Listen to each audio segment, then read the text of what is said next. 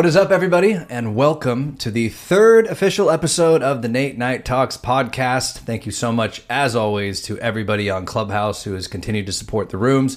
Without you, this podcast wouldn't be in existence. So, here's to you.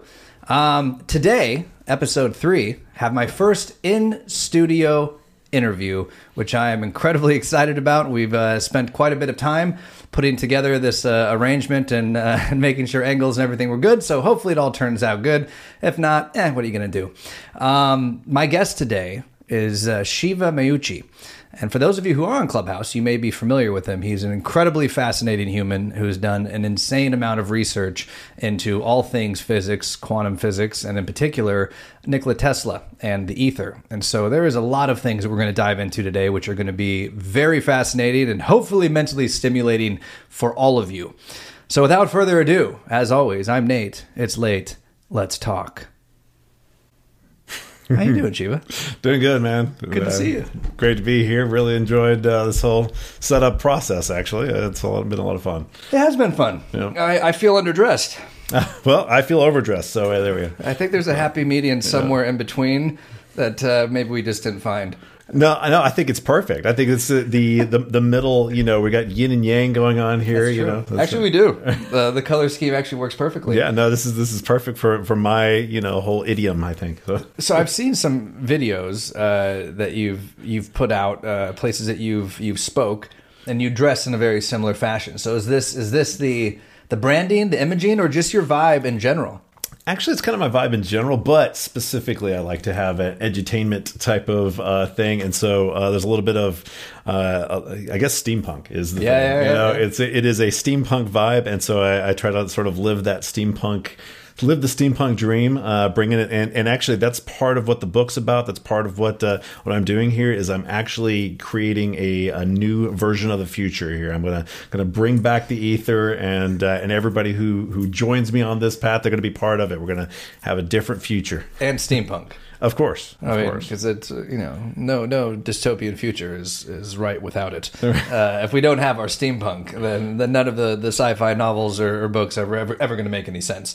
Right? Isn't it? Wouldn't it be any fun? I It mean, wouldn't. And you guys can't see his boots, but his boots are on point. And uh, and uh, We'll have to show them off at some point. I'll, I'll stand up and, and Yeah. we'll do show and tell. a little And, table dance, Right, You little know, table- just a little get up there and just uh, just from like the knee down, Yes. just, just show them off.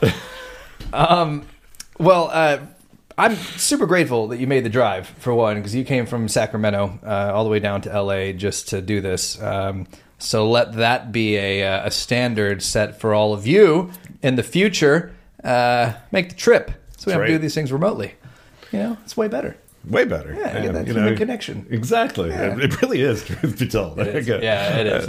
A lot more, I think, uh, gets translated correctly, it gets conveyed, and uh, and the riffing is just so much so much easier. the uh, the delay on that's something we talked about actually in a, in a group of uh, people that talk about neuroscience and things like that. Is just the the difference in human connection that we might be kind of missing out on with all Mm. this digital stuff. That is true, uh, and I think the symptoms of, of that decline on society uh, are seen at an exponential rate in the past five to ten years. It's kind of crazy.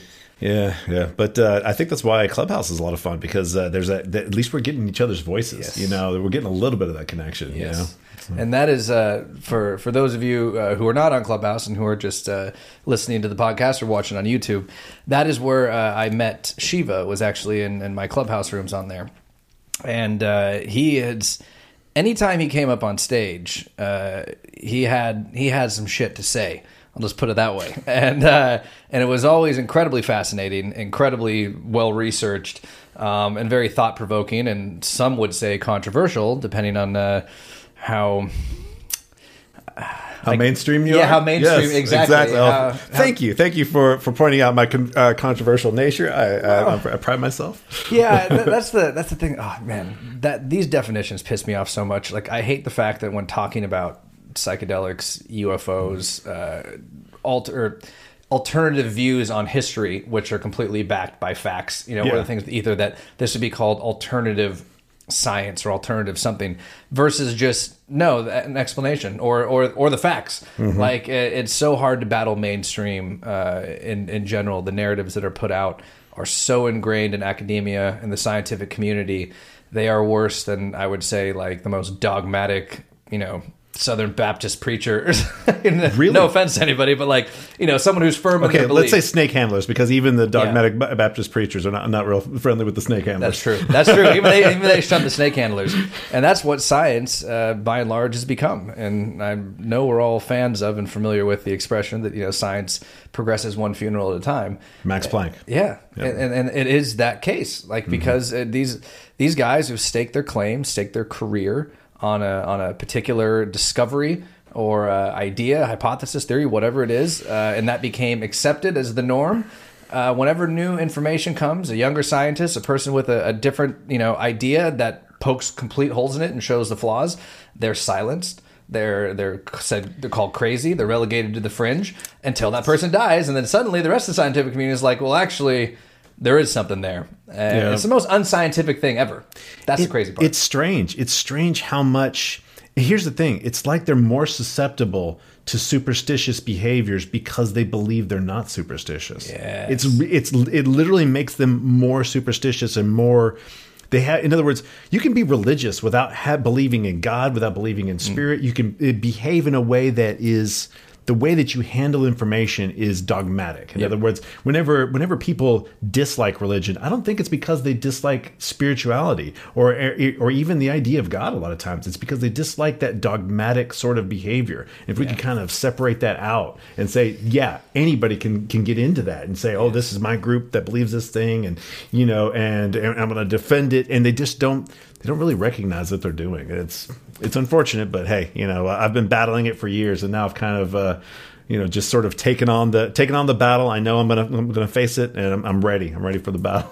well, we need people like you. Uh, I mean, it, it's incredibly important. Without without the renegades, uh, no progress would ever be made. Nothing would be challenged. Uh, and it's just like you know what we have going on in the world right now with COVID, with everything. Like, if you don't challenge the narrative, like if you don't challenge you know scientific data with more scientific data, um, then you know we're we're all sheep, and we're all going to be victims to you know disinformation or just in the very least false information that you know has just not been checked. Yeah, I think it's a lot of times it's just this the reliance upon authority. In other words, mm. there's this this appeal, but they don't rec- recognize here is science. Yeah, you do have to have sort of this appeal to authority structure because you can't you can't go and and do every test yourself yourself. You can't perform every experiment humanity has ever performed. You can't do that. And so there's a level of faith that's kind of required to progress. Yeah. And then there's a fundamental vulnerability that you have to be aware of. And that's what we've lost. Yeah. That fundamental awareness of that vulnerability that you have to build upon. You have to you have to believe they're giants to stand on their shoulders. Yes.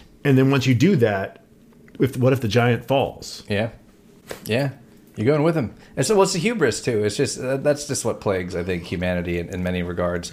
Uh, is, is just our hubris and our our arrogance um, and pride. Uh, pride, ego, whatever you want to call it, is that, um, and as you know, you know, in, in the Nate Night Talks rooms, one of the things we always talk about is that ultimately, I don't know shit.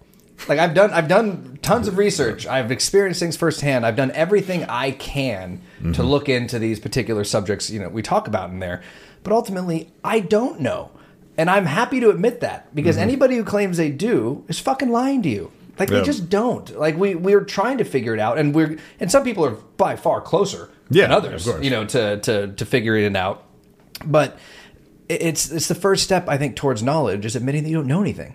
It's the Mm-hmm. people who like who who I think are the most intelligent people, the ones like I I don't know. I'm just trying to learn. Like I don't think I have it all figured together. That's why I'm continuing to take in information, new information. Here's the thing: there is sort of th- uh, that brings up something that's kind of been an issue for me is that a lot of people who claim, "Oh, scientists," they're they're ultimately that's yes, they of course they agree with that, and every scientist is they're they're ready and willing and able. I, but here's the here's the issue that people don't recognize: arrogance by proxy. In other words, oh, this isn't me speaking; it's my group, and they're the ones who are super powerful and the best, and you better never ever question them or there's something wrong with you. But it's not me. I'm not. I'm not the one representing this information. Yeah. And that's what happens whenever you're dealing with anything that's out of the mainstream. Their appeal to consensus is this arrogance by proxy. They take on the label of I'm part of science. Science is perfectly perfect perfectness and but not me. Yeah. It's not I'm not claiming to be Yeah. And but the thing is they still get to be arrogant. Yeah. They just Yeah. put the label of this group on themselves. And that's the that's the thing that kind of I, that's what kind of screws up science. It's creative. It's a, it's a creative, uh, plausible deniability of, uh, of egotism. I guess uh, it's, it's, it's put on the uh, the group itself, Right. uh, and not on the individual. But the individuals embody it far more uh, in, in many regards. Um, well, so I guess explain to the audience, and uh, and we're going to be very careful tonight of uh, of a few things. And one is that a lot of the stuff that Shiva is going to be talking to you tonight, uh, to me as well about tonight, um, and, and teaching me, uh, is going to have to do with a lot of high level concepts, a lot of things that have to do with physics and quantum physics and ether physics and uh, everything everything therein. And obviously, yes, of course, we're going to touch on UFOs and psychedelics, consciousness, um, you know, time, uh, everything therein. But we're going to do our best to make sure that uh, these things are presented in a way that uh, is definitely digestible uh, to, let's say, the average Joe, kind of like me, because you know, Shiva's devoted much of his life uh, to, to researching this stuff, and so uh, we had a talk right beforehand just to make sure that these uh, these, these concepts are going to be more digestible. Yeah, Um, uh, he's going to stop me if I start going too deep, and uh, you know we'll- we'll get back up to a, a level that makes more sense. Yes, and uh, and, and so bear with us uh, as we try to unpack a lot of uh, very confusing and difficult to grasp concepts. But uh, I, I have full confidence and faith that we will. We're going to nail it. Yeah, we're gonna nail this. Kill this shit. Episode three, Tesla. Three. That's six, right. nine. That's right. Shit. No right. coincidence That was not a No coincidence. coincidence at that all. was not deliberate. That that was in the moment right now. I was like, wait a minute. Hold on. yeah, I was like, hold on a second. There's something here. Um, so I guess uh, one of the best things to do, first and foremost, before we fully dive into these things, is give people a little bit of a backstory about you, um, how you got into this field in general, what led you to this research, um, and, and everything therein, just so you know. Credibility, credentials, research, all that stuff at the beginning is laid out before we dive into uh, insanity. Yes. So, okay. Um, by training, um, I'm a software engineer. All right. So I spent a decade as a software engineer. So that would be, um, you know, where I have this crossover of, I've always had an interest in, in AI and, uh, and I was actually raised in a machine shop. Uh, well, partially between a, a farm and a machine shop. So uh, that's where I kind of got my physical intuitions, loading into like the the logic and you know understanding how to do things. That basically basically programming is a lot like uh, advanced mathematics. Uh, there's a, a huge amount of um, crossover between the two because of the way that everything you know works with them. You're, you're basically doing sort of the same thing. Uh, I I kind of see um, mathematicians as like old school programmers, um, but uh, so so that's kind of what, where my professional training went. And then from there i got involved in uh, neuroscience because there's always been this um, background of of attempting to understand the way that the human mind works the way that um, you know I, like as i said i'm really interested in developing ai uh, that's that's been a uh, kind of a passion since i first got into programming. But it's been 10 years since i was doing uh, professional programming. So it was 10 years of doing it, and then it's been 10 years since then, uh, because then I I, uh, I um, went through a neuroscience uh, course, which I, I audited a uh, neuroscience course because I wanted to I wanted to dig into these things. And, and the funny thing is, is I, I ended up doing a lot more. Um, autodidact kind of things. In other words, I, I did a lot of self teaching, and uh, and and that's why I some of the greats of the 19th century physics, like uh, Faraday, for instance, he was a.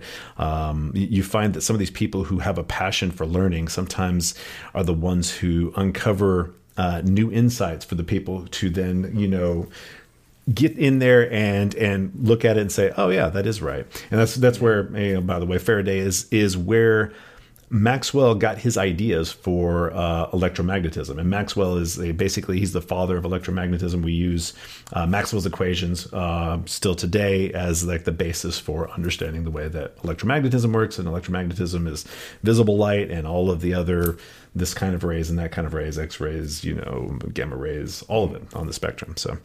Um, so how did I get here? Uh, was really kind of a weird um, set of circumstances, I suppose.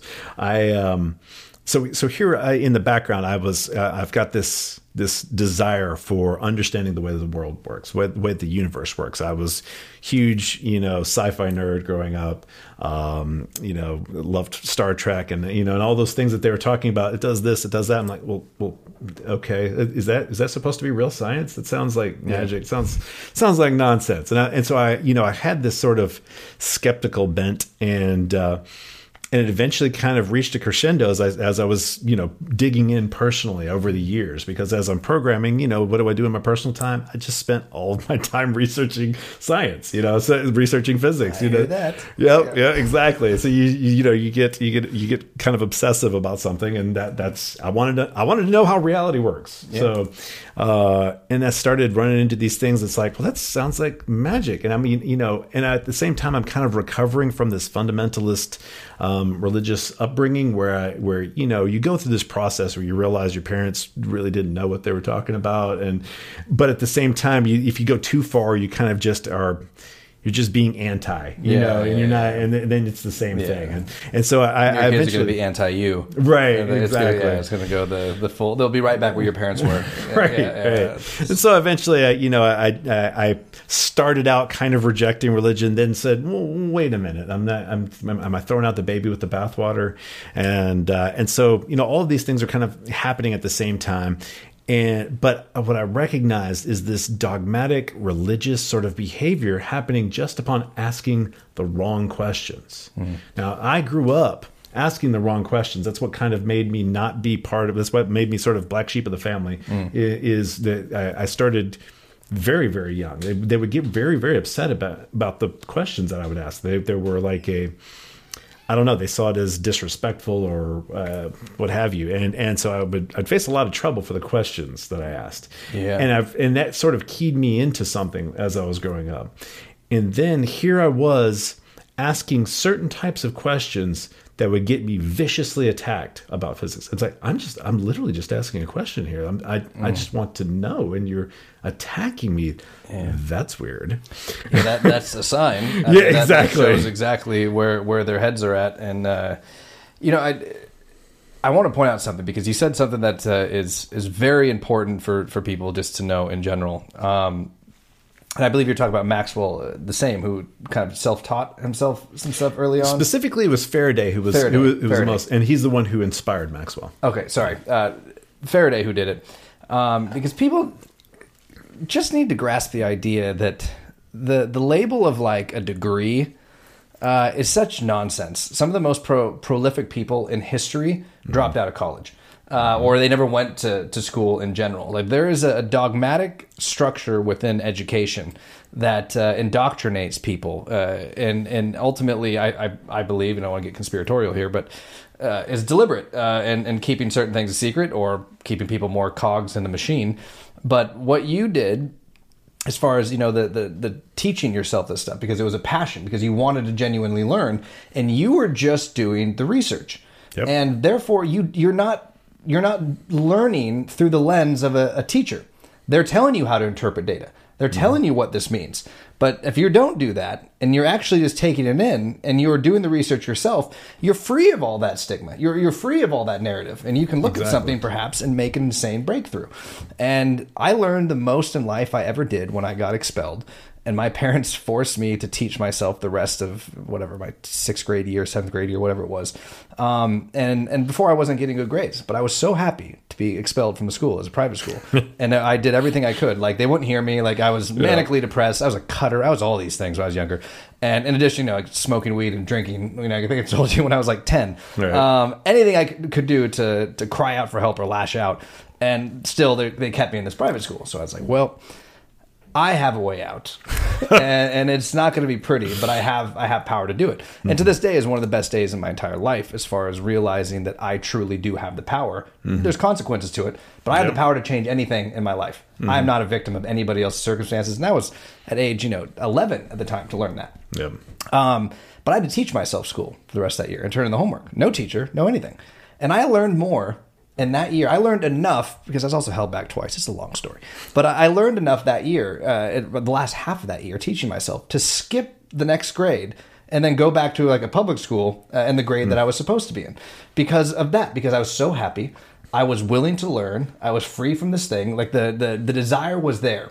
And the same thing uh, as you're saying with this, the same thing with my older brother, who's a computer science major, and then went into uh, into biotech because he looked at medicine, he looked at the human body in a completely different way that wasn't programmed uh, through through medical school. Yep. And he believed the body was a computer, and then he could program it accordingly. And he's now has five biotech companies. Was given thirty million dollars from the Canadian government to make a vaccine. Like he's he's doing insane shit, and they mocked him in the beginning. The, the scientific community, the biotech community, for his approach. Like that, that's not how things work. That's not. And now he travels the world and he speaks to triple PhDs at like Cambridge and Harvard and Caltech and MIT, and these guys listen to him, and he has a bachelor's.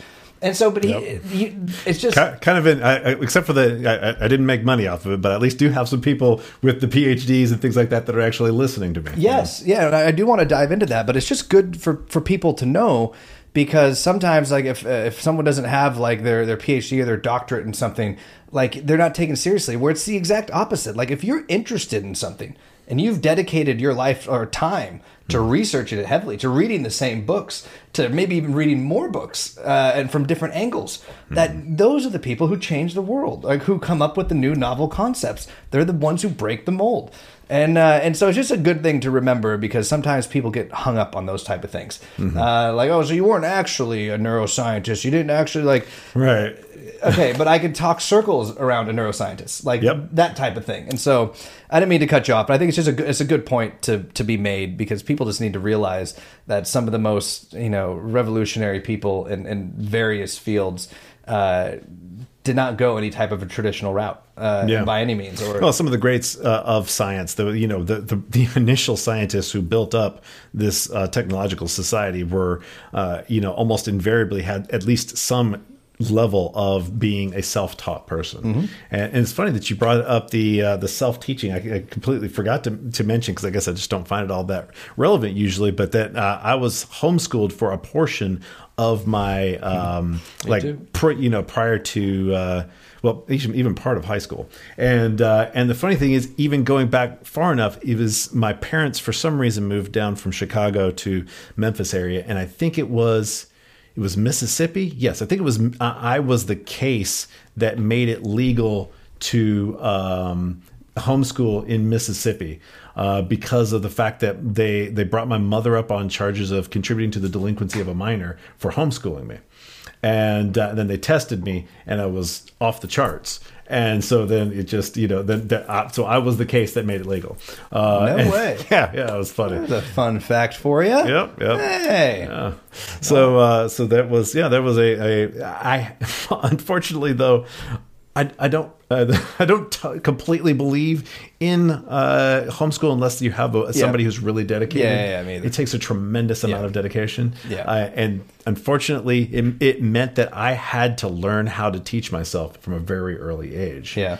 and and I I suffered a tremendous amount of difficulty because of that. Yeah. and then went into regular school where I had to pick up all these habits that are part of like paper writing and things like that for to finish out high school. But I, I was also way ahead on all of these other topics that I I was interested in, which uh, uh, of course was science. That was the thing that you know it's like I, I didn't have to. Um, you know, I, I didn't have to to try hard with science. It was something that, that came naturally to me. As a matter of fact, I was uh, I was a little bit of a uh, one of those weirdos. I think I probably uh, walked a little funny when I was younger.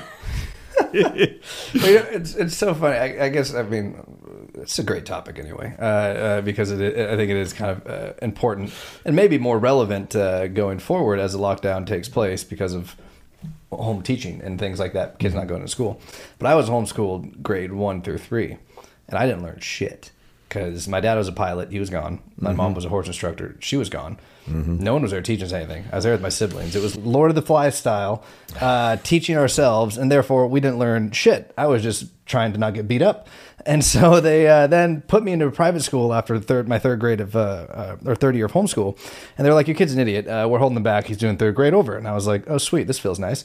And so I went there, did third grade at the private school and then uh, and that was you know private school where corporal punishment spanking all of that stuff so i was like inundated with uh, religious authoritativism author- authoritativism It's, it sounded good to me. I don't know. I might, I might have just made it. that up. Um, authoritarian, maybe. Yeah. Uh, But, but we're on the same on the same page here, man. It was Oh, the, yeah. the name of the the high school I went to, Southern Baptist Educational Center. Yeah, yeah, the scars run deep. Uh, and so I dealt with that that year. Got held back, so I already felt like an idiot, and then was disciplined, uh, you know, profusely because I was always acting out. The next year, they put me in a, a public school, and so I was already smart enough just from a private school education to skip fourth grade, go back in the fifth grade I was supposed to be in, uh, and then after fifth grade in a public school, they put me back in the private school. Retested, they're like, no, no, he's an idiot. We're holding him back again. So I did fifth grade all over again at the private school. Stayed through sixth, and by that time, you know, it was. I was at my end. I you know started drinking and smoking weed at the age of ten. I was like a cutter. I was like manically depressed. I was like crying out. I was like, just get me out of here, and no one would. And so that was the day that uh, you know I, as a culmination of many things got me expelled. But uh, but nonetheless. When that happened, it was you know like I said one of the happiest days of my life, and uh, and the most empowering days of my life, and uh, and I learned more in that last half year than I did I think probably in all years of education prior to that. And so it's it's funny because we have a similar, I think, uh, in many ways, uh, a similar There's- backstory.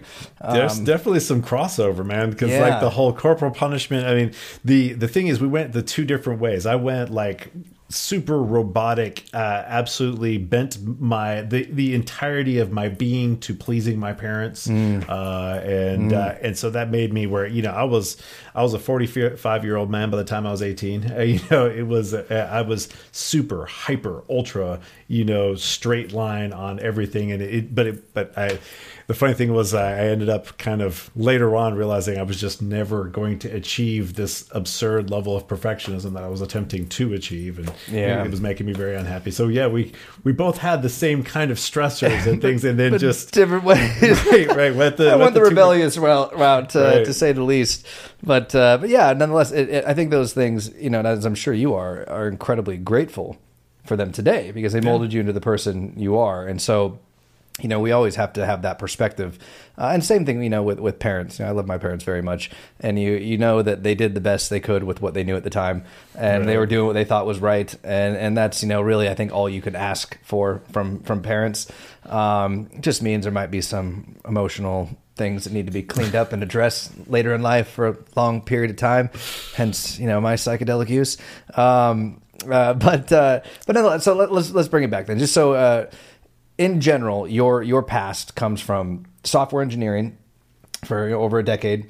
Uh, then you dove into neuroscience. But your whole life, though, you're always fascinated with science fiction. Same as me. and That's- specifically yeah. science, man. I was just devouring science from the earliest age, and uh, and that's where I, you know, asking too many of the wrong questions, man. That's- Yeah, I was asking too many questions, and uh, and that's what got me in trouble with uh, with my organized religion, and uh, and then that's what got me in trouble specifically with uh, with physics. Yeah. is uh, is asking the wrong questions. Funny how both of them are the same, isn't Yeah. it? The reactions from both. Yep. Interesting. Yep. Um, so when did you then start diving into the ether? Because that's what we're really going to be. And I, I think before we go uh, deep into any of this stuff, we just need to explain exactly what the ether is. Give the backstory on that for people who aren't familiar with it. Um, with Tesla, you know, and how that relates to Einstein and, and Newton, and uh, and you know the the variations of interpretations and the similarities ultimately between these things that people might not be aware of, as far as them echoing what Tesla said, or at least Einstein in particular. See, yeah, that's the thing. So, uh, generally, whenever anyone hears about ether, they well, they've heard about heard about through comic book movies and things like that. Man, even it's called Ethernet. The you know the cables that, that connect things. Yeah. uh, it, it comes from the concept that light has to be moving through something if it's something that's moving. In other words, like so. When you have something that's waving, right? So we figured out light's a wave, and we, that, this was back uh, in I think was it Christian Huygens, or uh, I think he was one of the first ones to do. Uh, th- th- it's mostly not known as Young's double slit experiment, where they just they he figured out that light was a wave and pretty much proved it to the academic community uh, during that period, and, and that may have been. S- 18th century. Uh, don't quote me on that, but uh, the point is, we figured out something's waving. Well, a wave is not is like if you think that a wave out there in the ocean can exist without water, you're crazy. Mm. Yeah, yeah, it's- And and so that's where they thought, okay, well, if light's a wave, something's waving because a wave is an action. It's not Mm-hmm. something that can be there on its own. now, now here's the thing. That's, that's where the idea of the ether comes from. And then there was an experiment that everybody knows about called the Michelson Morley experiment, 1887, uh, and and subsequently 1905 is when. Uh, What was that experiment? it was called the Michelson Morley experiment. Was an experiment where basically Michelson um, wanted to determine how fast our solar system was traveling through the galaxy, and uh, and so they knew for sure that the ether is there in some way or another. And there was two different ways you could look at it. Either the ether is this kind of like a a gel or something that's like kind of a hard grid that you can somehow move through, or it's a fluid that's you know like a, like the ocean and uh, and so he went with the idea that it was like kind of this gel and, it, and though nobody was absolutely certain at that time uh, you know what it was just you pick one and and make an experiment and see how it comes out and his experiment comes out null because what he was doing is he's like okay if i make light race upstream and back downstream like if you say you had a swimmer they had to swim uh, he, he always swims one speed. Well, that's what a wave does right? And so if i have him go up and back across a river that's flowing and have him uh, go across and back the, those two swimmers are going to end up returning at a different time. Now if the, that is if you're moving if the river is actually flowing There's a current, yeah. Right. Yeah. If there's not, then they're gonna, you know, uh, Right, at the they're- same time. Right. Yeah. So, so the, the the the difference there is what the Michelson Morley experiment was doing. Is like let's assume that there's ether flowing by us. Let's make light race up up and back versus across, and see what comes out because there should be a difference that can I can use with all these calculations to determine how fast we're going through, you know, the uh, the the ether, and it comes it comes back as well theoretically null. I don't want to get into too, many details there. Mm-hmm. It wasn't actually null. I actually showed a, uh, and that will be relevant later on. Okay. But uh, but it was not null. But even assuming that it's completely null, so it gets a they come back at exactly the same period, and we know that we're moving at least uh, uh, let's see, 33 kilometers per second around, or maybe it's only 30 uh, kilometers per second around the sun. That's how how fast the Earth is moving. So we have to have gotten at least that reading because uh, they'd figured this out from the shadows and the moons of Jupiter and you know some neat stuff. Yeah. And so the he figured, okay, it's got to be at least that, and they didn't get that. Okay, that wasn't the reading that he ended up getting. Now, there's a whole lot of interpretation stuff, but he didn't get exactly that number, and then that became this this weird dilemma. It's like, well, then what's going on? Is the is there is the ether surrounding the, the Earth and traveling with it? Is it uh, you know is it not this gel at, at all? Is it uh, you know or, or are we the center of the universe? Is light ballistic instead of a wave? Is it like, like these little balls that we shoot at things instead of the wave that we think it is? That we're you know they were certain by that point that it was definitely a wave. Yet here the fact that it wasn't giving them a reading on this experiment was a huge thing in physics at that time. So that's where where the ether came to and then there's this division point where suddenly we we have these doubts about ether and then after einstein people kind of discarded this whole idea of the ether, ether entirely and that's where I tell a lot of story about the history and how and why, but the ether from beyond that. So that's the scientific. The ether is the is the where how light you know is doing its waving thing. It's the same. With, it would be the same with any wavelength, like sound or anything, right? So, like, and I love. I think that's actually probably uh, one of the best and easiest to comprehend examples I've ever heard. Is using comparing it to an ocean or a body of water. There, there are waves in it. In order for there to be a wave, there has to be a fluid that it's in. There has to be something there. So, if there is a wave to light, and a wave to sound, and everything else, it has to be going through something. Right. It's waving. It's waving Something's through it. waving. That's why yeah. when uh, in in space, no one can hear you scream because there's no gas there. There's nothing to to do. Yeah. you know, Yeah, yeah. So, so of course, if there's nothing doing this, you can't you can't transmit sound. Yeah. and that's why you there's no sound in space. So, but the thing is, there is light in space. Yeah. So then, what's carrying the light? Yeah. and that's been the the issue. And now, you know, after after a certain point, it's become a dogma that you're just supposed to believe. Just believe. Yeah. It's a it's a field. What's a field? Uh, it's a field. It's a bunch of numbers. Here, I'll write down some number for for you. Yeah. And that's the only explanation they give you. So basically, I came to this point at which I, I was tracing down these weird magical beliefs in physics. And and here's, you, you know, it's funny because I'm going to be talking about spirituality and things like that. But I come from this extremely um, deterministic sort of viewpoint. There was a, it's like I, if if it has the slightest hint of magic to it, I'm like, hold on, mm-hmm. there I, I, smell BS. Yeah. I better I better see how this works because everything I've ever investigated, I've found a way that it works. Mm. Reality works. It's the one thing that I always found. Reality works. It doesn't it doesn't just do stuff. Yeah, and and that's been always my experience every time I looked. So then so then here I was like, okay, well then how does this work? Because you're telling me to just accept it. And I was told to just accept it a lot of times before now, and I didn't uh, because I wanted to know. I wanted to know is there a way that this actually works? Because that's how we built technology. That's how we got science. Is we said, is it magic? Is is is that what's happening, or is there some way that it works that we can understand mm-hmm. underneath? And so that's what I found in science is the place at which we stop saying that it works and we say you just got to believe. And, and so that's where the story of ether kind of starts. And here's the thing once again, let me reiterate because this is really important. Ether is not at odds with relativity because there is a version of ether that works because it was actually developed before relativity. In other words, there is this point, and that's what's that's what I'm writing this paper about right now, and that is uh, is Minkowski space-time um, pseudoscience and I'm actually discussing from an academic standpoint that this this really strongly held belief has no empirical basis. This is incontrovertible. There is no empirical basis specifically for Minkowski spacetime, that is the conjoining of space with time. There's no empirical basis for that because that is separate from relativity. And that's where they always they, they, try to say that they're the same thing. When they're trying to sneak one in up right behind the other. And relativity is different. So this is and maybe give people just a brief explanation of relativity yeah. just so they yeah that's that's great because there's a fun uh, it is a really fun topic because it is counterintuitive and i can tell you a story that'll make you understand it better than you've ever understood it before and i don't even need Perfect. i don't even need thing to, to write it on. It's really neat. So so relativity most people are going to know it by the idea of constancy.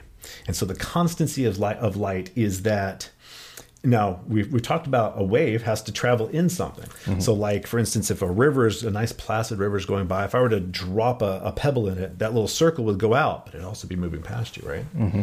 and so it'd just do that number. So we have this idea that you know a wave travels in its medium.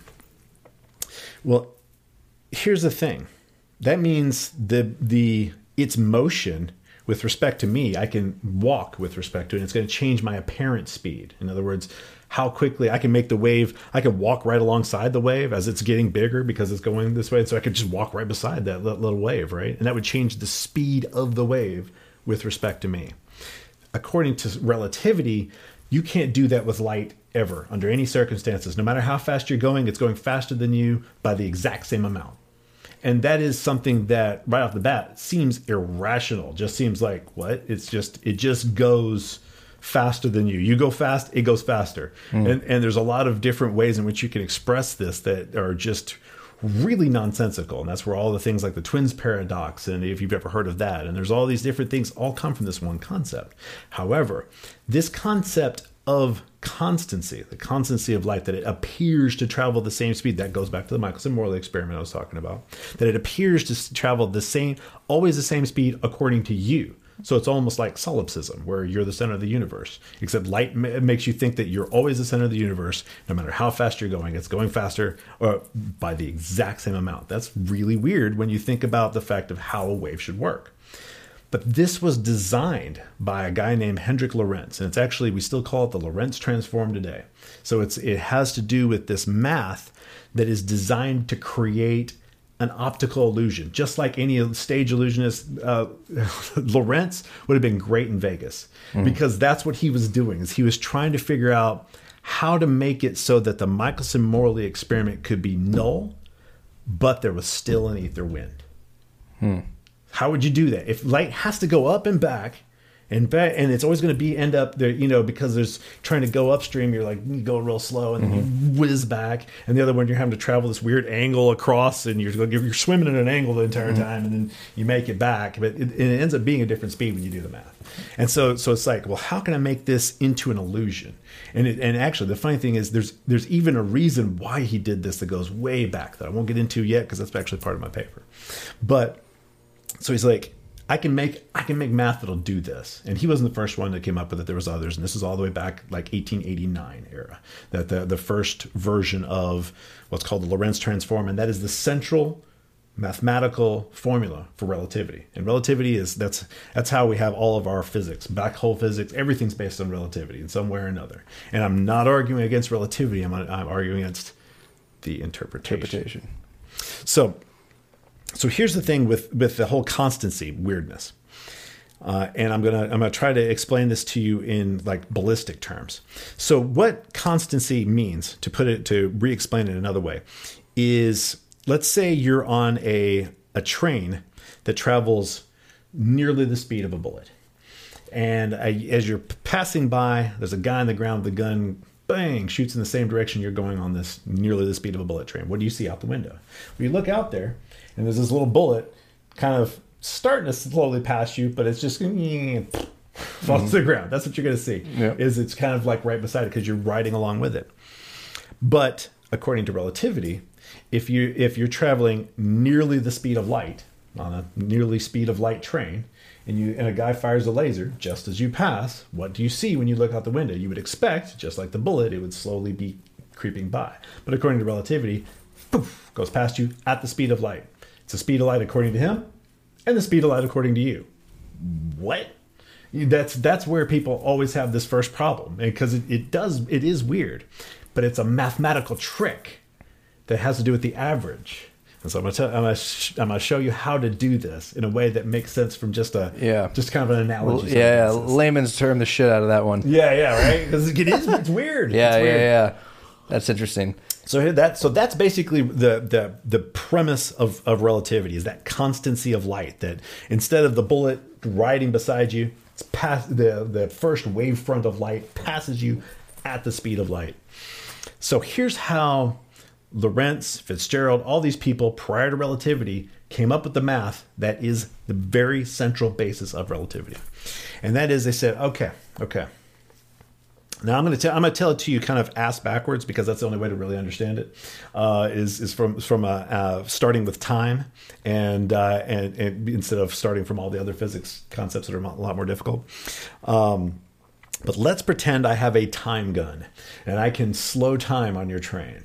Okay. So, uh, and I can just adjust it to whatever I want. Now, what will you see if I slow down your time and you're inside the train? What's what's your experience going to be like? Well, if I shut all the shutters and stuff so you can't look outside, you won't know. Yeah. Everything will be exactly the same to you because I've slowed your time. I've slowed everything the falling of drinks, the cups, all of them, and your perception of it is still going to be linked, is going to be slowed as well. So your perceptions will be slowed exactly the same amount that things are slowed. So you're just going to have the same experience and not know any better. But if I open the window and you look outside, what you're going to see is because your experience is happening slow, everything outside is going to be running around really fast. And you'll be like, oh, my time is slow. What on what on earth? You they he hit me with the time gun. Yeah. you know that Bastard. bastard. Got me again. so so here's the thing. Neat trick about that is if I slow your time and make things outside happen really fast, couldn't I calibrate the time with my time gun so that when you're traveling nearly the speed of a bullet, the bullet outside moves past your window faster than it should because your time is screwed up. So it, and I could calibrate it so it passes your window at the speed of a bullet. And so what I've done is I've tricked you by screwing with your time. Mm-hmm. But here's the thing: that trick only works in one direction. So that's where the difference is. That's the big thing. But let's go, let's revisit it because this is kind of. I mean, I'm, I'm trying. I'm asking you. This usually you got to get off the board. Yeah, You gotta yeah, off the board yeah. for this stuff. But you know, so which do you understand what I'm saying here? Is that I, all I got to do is just change your time, and then your perception of the events will be altered. Mm-hmm. Now, this is actually part of relativity that your time is altered as you're moving with respect to other other people. And so the way that they explain it, these are going to be familiar concepts to people who've been trained in relativity. But what's going to be unfamiliar is my explanation of a an illusion because nobody knows i mean nobody but historians. Historians know. And that's basically that's what i've mostly become as a historian of physics. Historians know about this but almost nobody since roughly the 50s has been taught anything about this route to achieving relativity through ether. They don't even know that you can. In other words like it is just it is this is something I, I found a quote by uh, John Stewart Bell, who is well known for what's called Bell inequalities. It's this very specific thing about quantum physics, and one of his quotes is about you know about taking people along the path by um, you know Larmor, Lorentz, Fitzgerald, and Poincaré, and and and he talks about this. And so I know that's one of the places where I know people, at least at that period of time, hadn't lost history. But since then, I haven't found anybody talking about this history where this is an alternative interpretation of relativity no academic is taught. You can mm. go get a PhD, and they will not teach you this very crucial part of history that you can achieve relativity with a physical, mechanical wave through an illusion. Because normally, what they what they're saying is it's not an illusion; it's reality, and reality's shifted in this weird way. And I'll I'll try to explain a little bit, very vaguely, because we don't want to get too much into that. Yeah. But the way that I'm just explaining it is this mechanical thing, and a mechanical wave is, is anybody who knows relativity will be like, no, relativity cannot be done with a mechanical wave because they haven't been taught.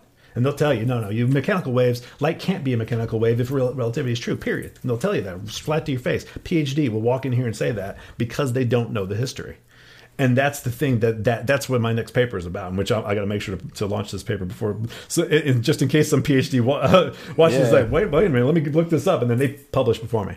That's that because I, I want this history. It's it, it is kind of a history paper that's very it's very important, uh, and it's it's important to today because of all the crises that are going on in physics. So here's this alternative interpretation, and so what is it? What is it? You know, what does all this mean, and why is it?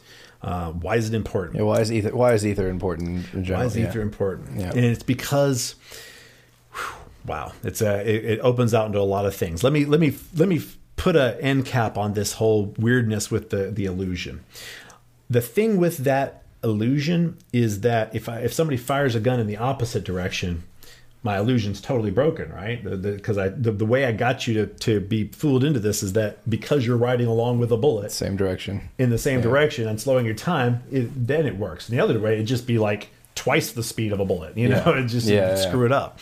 Um, or you know, it'd be something close to that. So the uh, the point here is that Instead, whatever we are measuring light, we only measure the two way speed of light and never the one way speed of light. And when you look it up, now, as of the 90s, they say that the one way speed of light cannot be measured. Now, and before that, they just simply said that it had not been measured, and that and and that is the basis between ether theory and Minkowski spacetime. But here's here we this idea, and you've heard space and time are linked. They're one thing.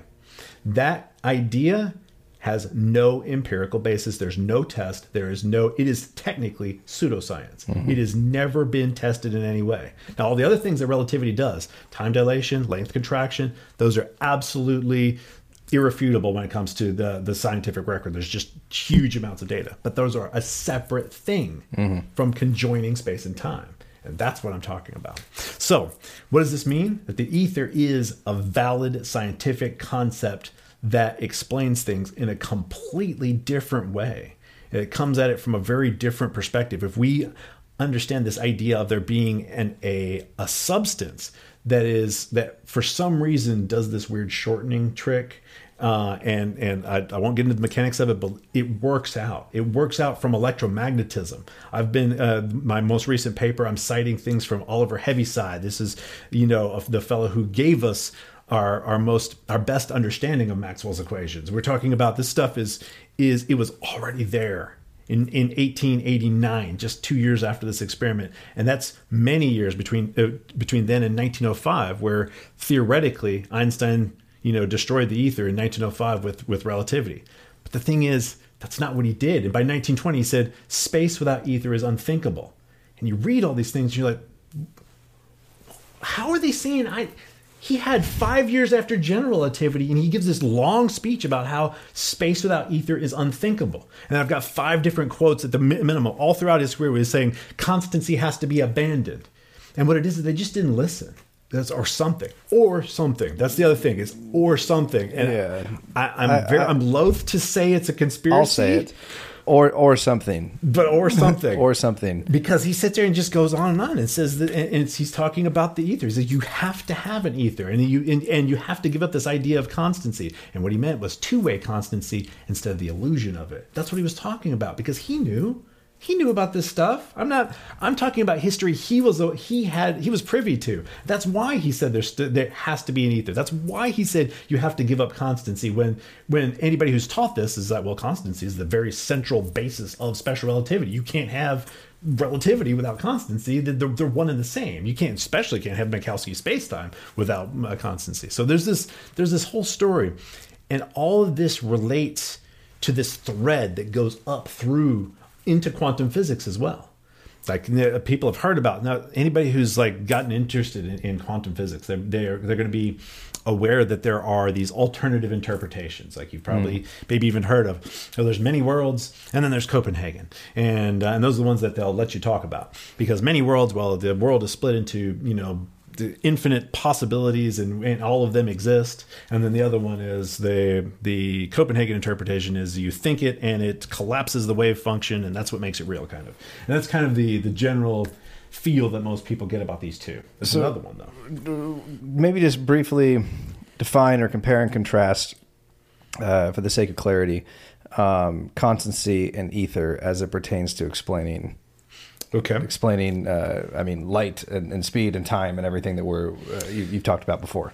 So, um, the understanding of what the world is, what it's made out of, how it works, all these things in the 19th century, and these are the guys like Lord Kelvin was a central figure in it was there's J.J. Thomson and Lord Kelvin are these major figures in 19th century, and they built all of the tools for modern physics along with I mean there's they built a, a lot of the tools for modern physics like topology knot theory. Uh, there's all of these things that are part of our, our tool belt in physics that they built and they were building them on uh, on ether. In other words it was all based on ether. Maxwell's equations. He goes through just this huge long explanation of how the ether is moving and these wheels and pulleys and it's all based specifically on ether. So constancy the idea of constancy is the, the the two different ways in which we're talking about here is in one case it's theoretically a reality and the other way it's an illusion so it's like if you first believe the illusion is true what do you mathematically have to do to reality for the illusion to be true True.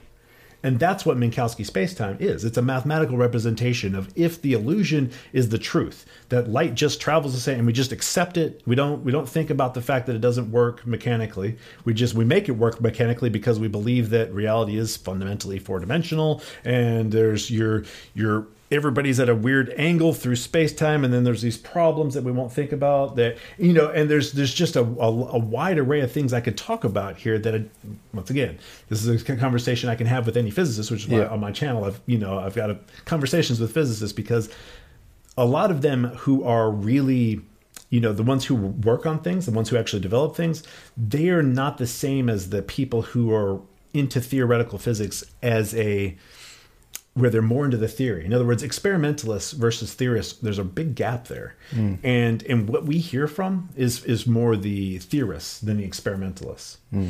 So the difference between the two ends up meaning that there are all these implications that go all the way up through science where this medium could be storing information this medium could be having these effects on the brain it could be there's there's these things where specifically the storage of information is the biggest thing here that's the big that's the big win is that there is when there is information in the medium itself in space In the ether. there's all in the ether exactly then there's so many things that open up and change and that is very very very much uh, a supportable conclusion from coming at it and looking at how how do you how do you arrive at modern physics with this version of, of relativity because it's just a different version of relativity, and it goes right up into pilot wave theory. And then you then you go and you chase that down. You find out, oh, there's all these guys working on pilot wave theory.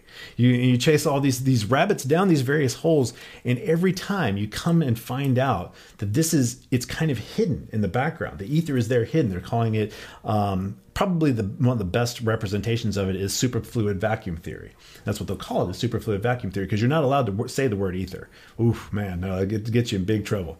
But you can say superfluid vacuum theory, uh, and that's the thing. Is like it is a it's a fluid that behaves in a certain way, and that is accurate. That the ether would be best considered a superfluid uh, because that's the only mathematical thing that'll work with our modern physics.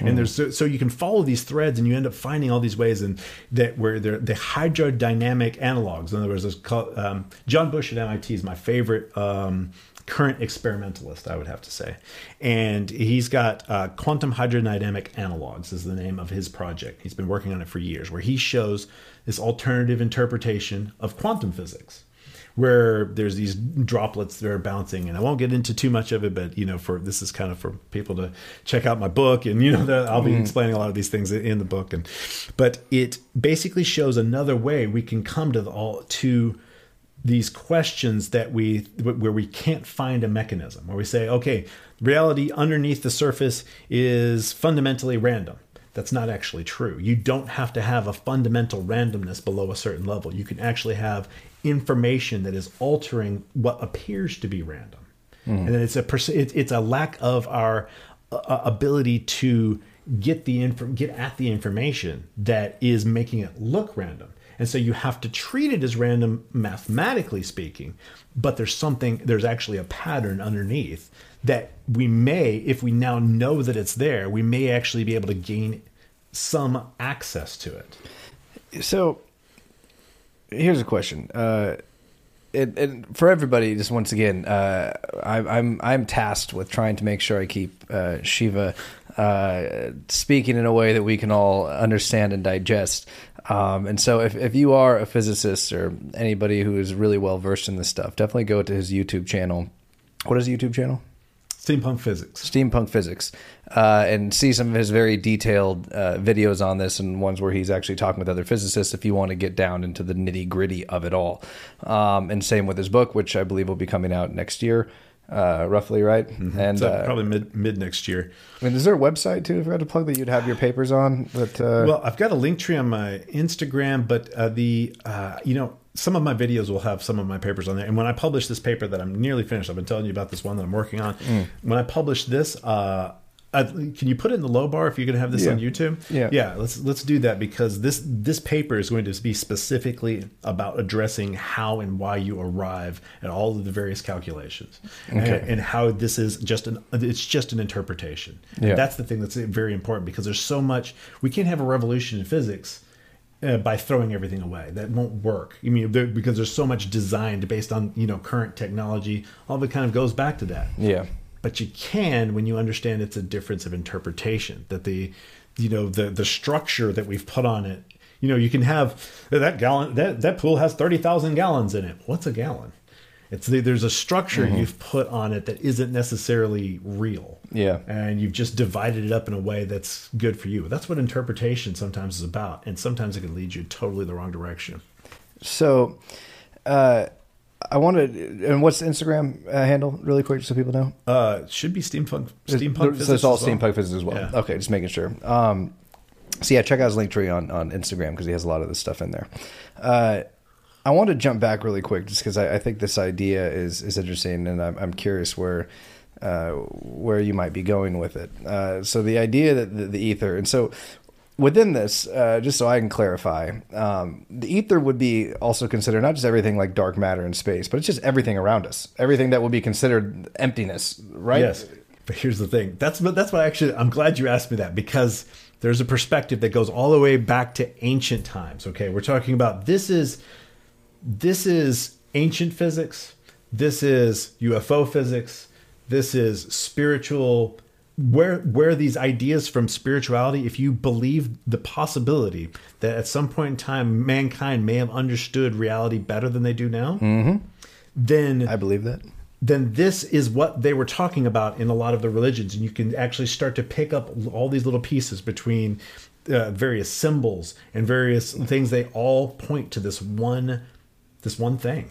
Yeah. And it's really it's exciting, man. It's really exciting. I I I just can't wait to get more people excited about it. Yeah, I mean, I think I think there's so much to the interpretations uh, of of ancient teachings, of religions, of ancient wisdom teachers, of everything of old, because we clearly possess understandings that we don't today to achieve the marvels that we did in our ancient history where we according to the hubris of our current society we were yeah. you know clubbing women over the head and dragging them into caves and building mud huts and yet we erected some of the, the biggest megalithic structures known to man that we couldn't replicate today if we tried mm-hmm. lined up perfectly you know on, on ley lines to true north you know to orion's belt oh, like so just so much stuff man it is it is mind-boggling how precise and, and intelligently designed and, and creative it was uh, and and yeah, and done by slaves. My ass, like yeah. the the, and that's what Graham Hancock talks about all the time. Like the amount of care and precision. I mean, I guess you can't fully rule it out, but it, it, it seems more like a labor of love of people who were committed. In the case of like the pyramids. Mm-hmm. Uh, to creating these things, but I'm curious about when you're talking about the the ether uh, being, um, uh, if you will, kind of a, a storehouse of information in that regard. So I was thinking when you were saying that about uh, Dr. David Morehouse, who you were in, in the the room when um, I did, I think the second interview with him on Clubhouse. And for those of you who don't know, um, Dr. David Morehouse is probably one of the foremost authorities in the world on remote viewing. Uh, Twenty year Army Ranger commander and uh, CIA operative, and he was a part of Project Stargate and the Gateway Experience. And uh, he has uh, some very incredible insight from his remote viewing and just the idea of essentially detaching consciousness and projecting it to other parts of the universe, other parts of the planets, whether that's to spy on the Russians back in the 80s or to go remote view Mars a million years ago and see the civilization that was there. Um, and he, he talked about towards the end of, uh, of that interview um, about the, the idea of the almost like the the waves, the oceans of energy going through the universe. That like when you tap into them in that, that like there is this this oneness, this kind of unity, like the the ultimate information of all things. And so I was looking at that and then hearing this the idea of the ether. Um, whenever we do, you know, psychedelics, uh, you get into these, you know, altered states of consciousness, non ordinary states of consciousness. You have ego death, whatever it is. You become kind of essentially vaporized and one with the universe, one with this God source, if you will, this infinite intelligence that is in the universe. Mm-hmm. And it seems like, in a way, that the ether could very well be that infinite intelligence, like a giant brain, a network of just pure information that is everywhere and all around us that is just waiting essentially to be tapped into. Yeah, call it the Akashic record. Is, is yeah, the Akashic records. Yeah, yeah, yeah, and that's what uh, Tesla called it, the Akasha. He he. Actually, Tesla called the Akasha. Yes, he did. Oh, and specifically, uh, when he was talking about it, he said uh, the the uh, the Akasha and Prana because he he was actually a uh, a big fan of Swami Vivekananda. I hope I pronounced that properly, but mm-hmm. Uh, and he followed him around, uh, you know, a good bit. He, he followed his teachings. I mean, and trying to learn about this what basically was what he what I would I would guess the reason why he was fascinated with him, and it's, it's specifically said in one of these these quotes that I probably ought to bring up, but is that it was you know man long ago knew these things, mm. these things that he was just discovering. Mm. So what, the one thing I did want to also point out here is that. Te- both the, this is actually what Tesla uh, said as well, and that is the universe as we understand it is an inside out view. In other words, what we are, what we think of as the hard thing, the solid, the real, that is bubbles. That's just foam at the edge of the sea. And that the real world, the real thing, is actually the ether. The thing that we think of as nothing is actually the thing, the mm. real thing. And we're just the at the edges of it. And that's we are literally the edges of the universe. That ma- ma- material existence is the edge of the universe. Well, it makes sense if you think about just the idea of how much of the universe, I mean, is just void, if you will. It is just ether, mm. where the solid matter, uh, you know, comprises such a tiny, tiny bit of it, just like in an atom. Mm-hmm. Most things are just the ether. Like it, it's and it's ultimately all energy. I mean, vibration, resonance, frequency, everything at its core. There is no such thing as matter. Ultimately, right? I mean, that's just that's yeah, exactly. illusion. That's the the. it's a phenomenon. That's that's the weird thing. Is like understanding uh, and seeing matter as a phenomenon, as as what the ether is doing.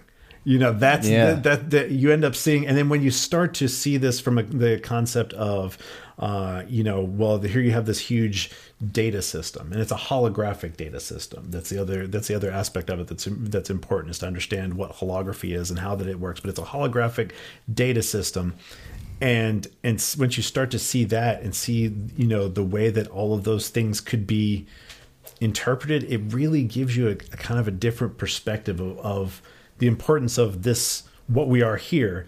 In, in when this is just a focal point, it's just the, the point at which stuff crosses.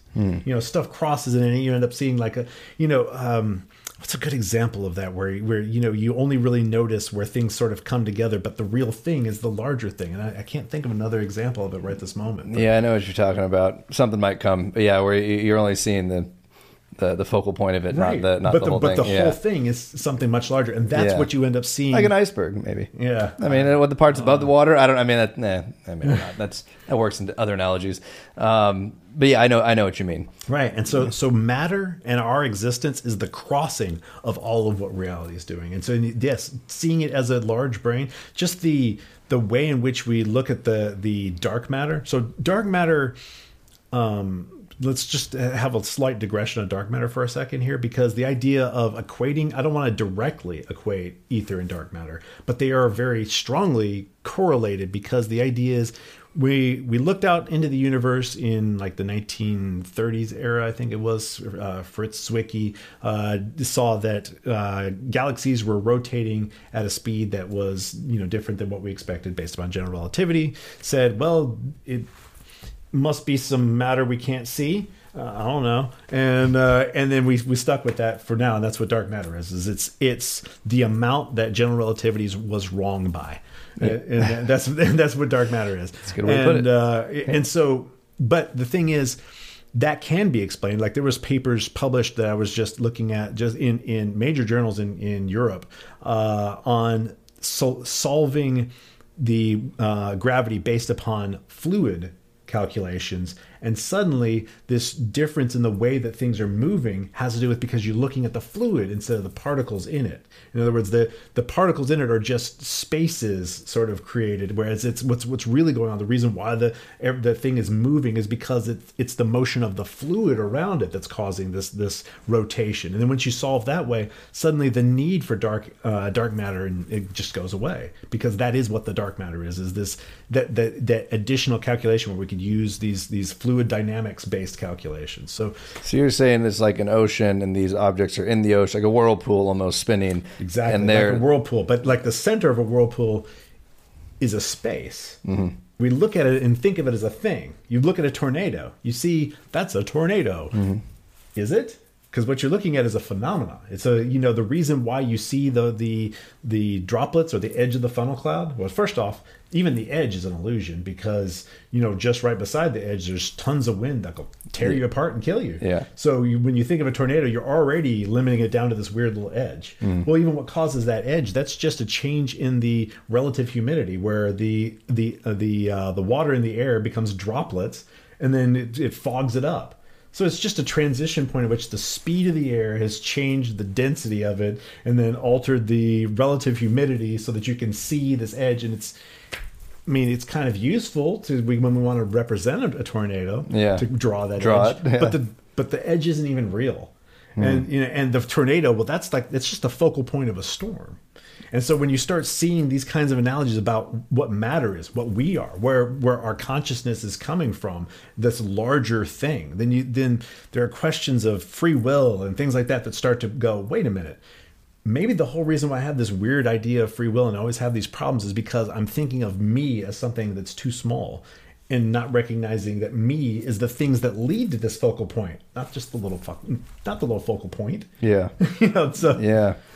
So to uh to I guess drive home really quick the the the Tesla um the Tesla angle with this, uh, diving into ether, uh, because this this is what he used to explain things, and, and in my opinion, uh, I think Tesla is probably the one of the most prolific, you know, people of our time who's kind of been uh, most most things he's he's done uh, are you know uh, not accepted by by the scientific community anymore. I mean, outside of you know some basic things, but when it comes to something like this, mm-hmm. like the ether, which really, uh, if we're talking about something getting you closer to you know the unified field theory, um, in a way, I'm, I'm, assuming this provides you know uh, a far better or more plausible explanation for things. Yes, a mechanical one, the one that, that we no longer have to believe in any magic at all whatsoever, but do we if we redefine what magic is?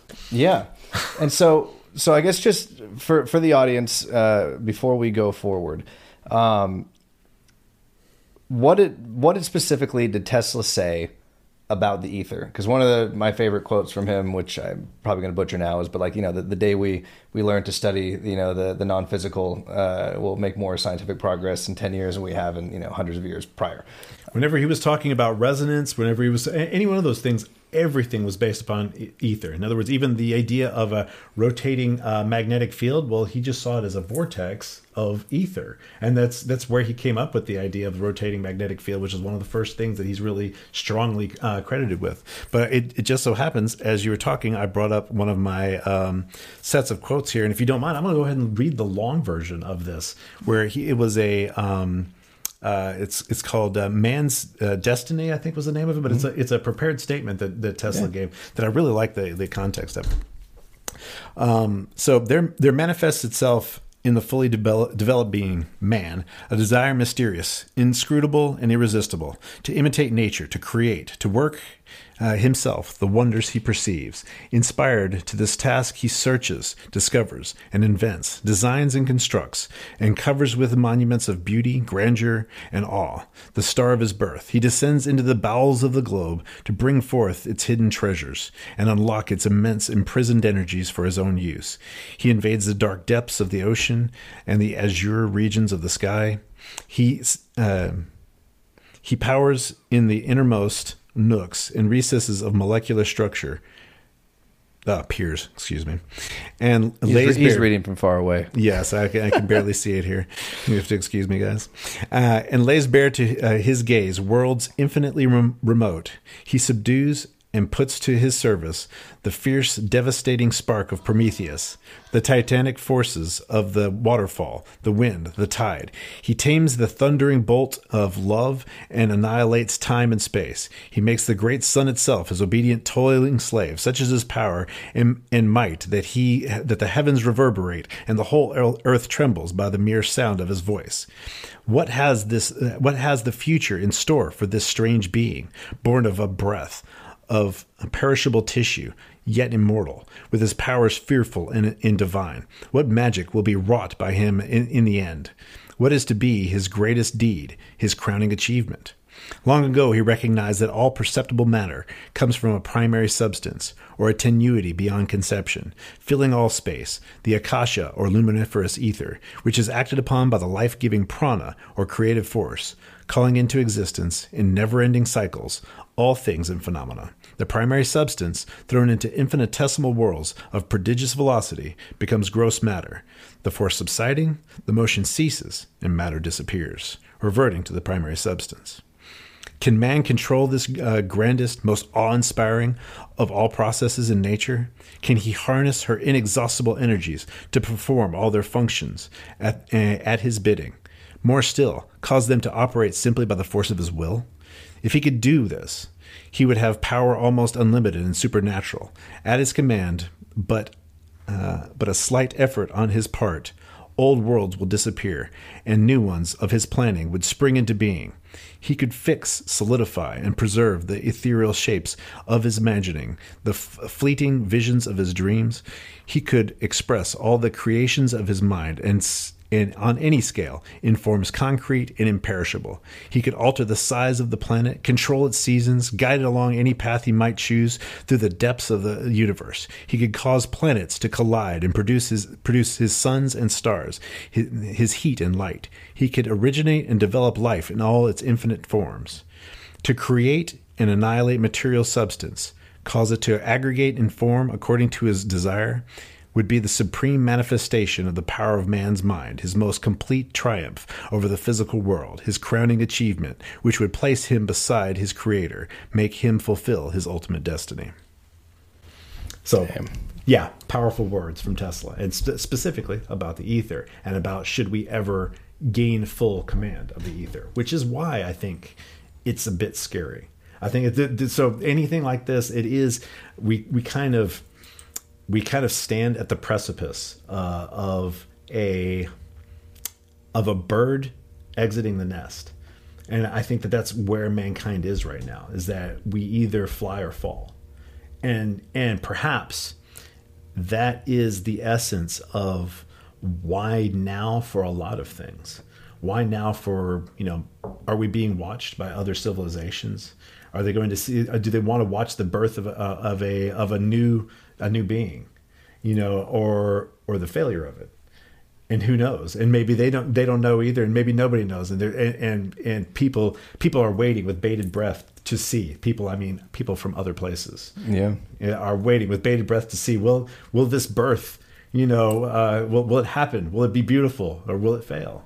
You know, will it will it die? Unfortunately, and so, uh, yeah, I think it's. I think a a good thing to kind of maybe uh, explain a little bit uh, is we both were uh, I'm still reading it, but the uh, the book Occult Ether Physics, um, and we we talked about this a little bit in a clubhouse room, and I I think it was you that who who meant was it you that brought it up or someone bring it up? We yeah. both got it. It was you that brought it up. Mm-hmm. Okay, you brought it up, and I got it after that. Um, and there's some some interesting things uh, that were were written in this book. I'm blanking on the author's name, but um, the interesting thing is when it comes to the ether, when it comes to the reality of what all this means, kind of what, what's in that statement, the power it unlocks uh, of the code it would crack yeah. ultimately. Um, we know there's conspiracies, and a lot of them. Uh, I mean, I would I wouldn't even call them conspiracies. I think they're just this reality is what happened with Tesla. We know that you know uh, the second he died, his place was raided. Everything that he had, all of his work, was taken, gone, and never seen the light of day again. Mm-hmm. We know all the suppression that takes place, and if you go to the Nate Night Talks website, um, on there is this declassified document with a few hundred pages of all of the uh, new energy uh, patents that have been suppressed uh, have been taken, people who've been killed, who've come up with these things. You know, one of the famous examples, that guy in the 70s who made the car that ran on water, and he runs out of that diner being like, I've been poisoned, and drops dead right there. Uh, there's many stories. This isn't like a, a one off thing. there's mm-hmm. countless patents that uh, that are confiscated by the government or disappear or whatever that ultimately have to do with revolutionizing energy. And well, there is some, you know, uh, stuff with the Morgans, which uh, was uh, addressed in this J.P. Morgan um, early on in, in, Tesla's life. You know, and I think he was kind of plagued, uh, and is very unfortunate because everything that he was doing threatened the people who ultimately had the stranglehold on energy. Uh, and, and would have made it obsolete uh, essentially overnight and given it to everybody in the world. Uh, and he extrapolates, you know, in that book uh, early on about you know uh, implications during World War II because you know Tesla ended up selling his uh, his technology to Wernher von Braun and and the Nazis because America the Americans went by it. J.P. Morgan wouldn't pay really? for it, and. Um, and so, but this giving that technology, this this ability, um, would allow people to travel anywhere. They could have an automobile that would require very little maintenance, could travel any place they wanted. They could live remotely in a mountain. They wouldn't need any contact. They'd have in- infinite energy, like true uh, independence, if yeah. you will, which the power structures who want the stranglehold and, and the suppression of the people uh, don't want. And so I look at what happened with Tesla and the things that he was on to, especially as it pertains to his flying machines, which we'll definitely have to get into. Um, oh, yeah. yeah, that, that, definitely is coming. Um, is that he was so revolutionary with so much of what he did uh, and, and created and, and proved in many ways. Um, and, and that people like, you know, Einstein were very much in line with him, uh, and and despite the framing, mm-hmm. which you know, like you said, you can look at that however you want, but there's you don't have many options when when you're these are supposed to be sober minded academics and scientists who are looking at information who just willfully disregard things and, and go forward with this suppression. And now this has been relegated to the fringe. This explanation for things is, as you're saying, you can't even bring up the word ether. No, absolutely not. And that is mind blowing because it seems like all of this would have revolutionized everything 100 years ago.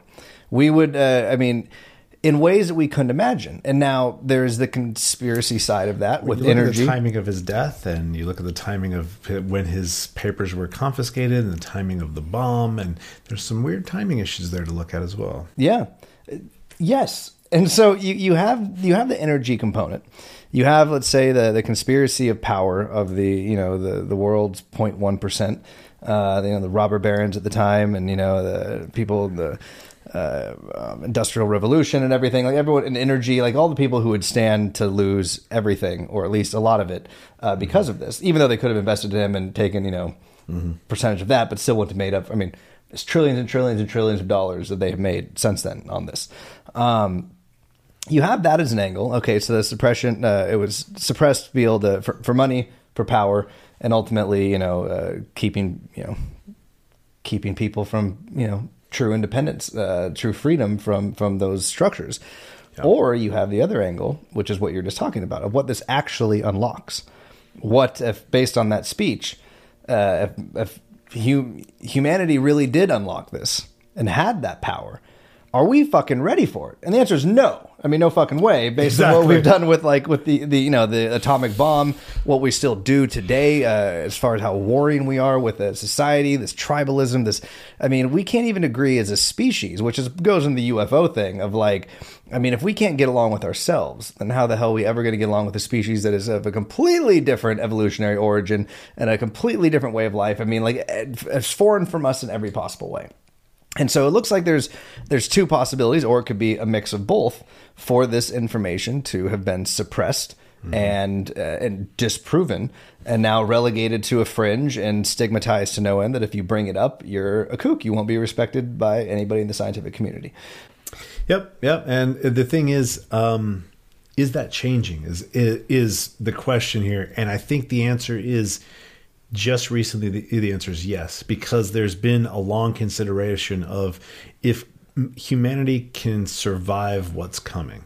In other words, and the, the it's like will will humanity survive, or at least this version of humanity survive? Uh, you know, and uh, being technological society, et cetera. Of course, you know when you're talking about hu- humanity as a genetic line, well, if you know five people survive, Yeah.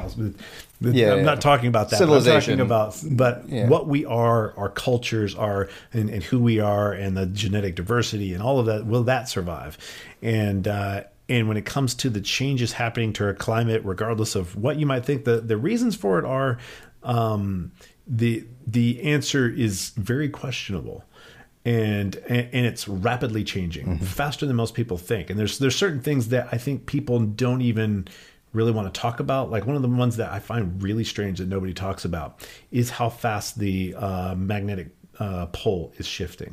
Uh, the the speed at which it's moving. Okay, so to to anybody who thinks of that in human terms, they're like, oh well, it's only moved you know a couple of miles a year, or I don't know what it is, but it's some it's some absurd speed on ge- on um, terms that have to do with uh, geological time frames.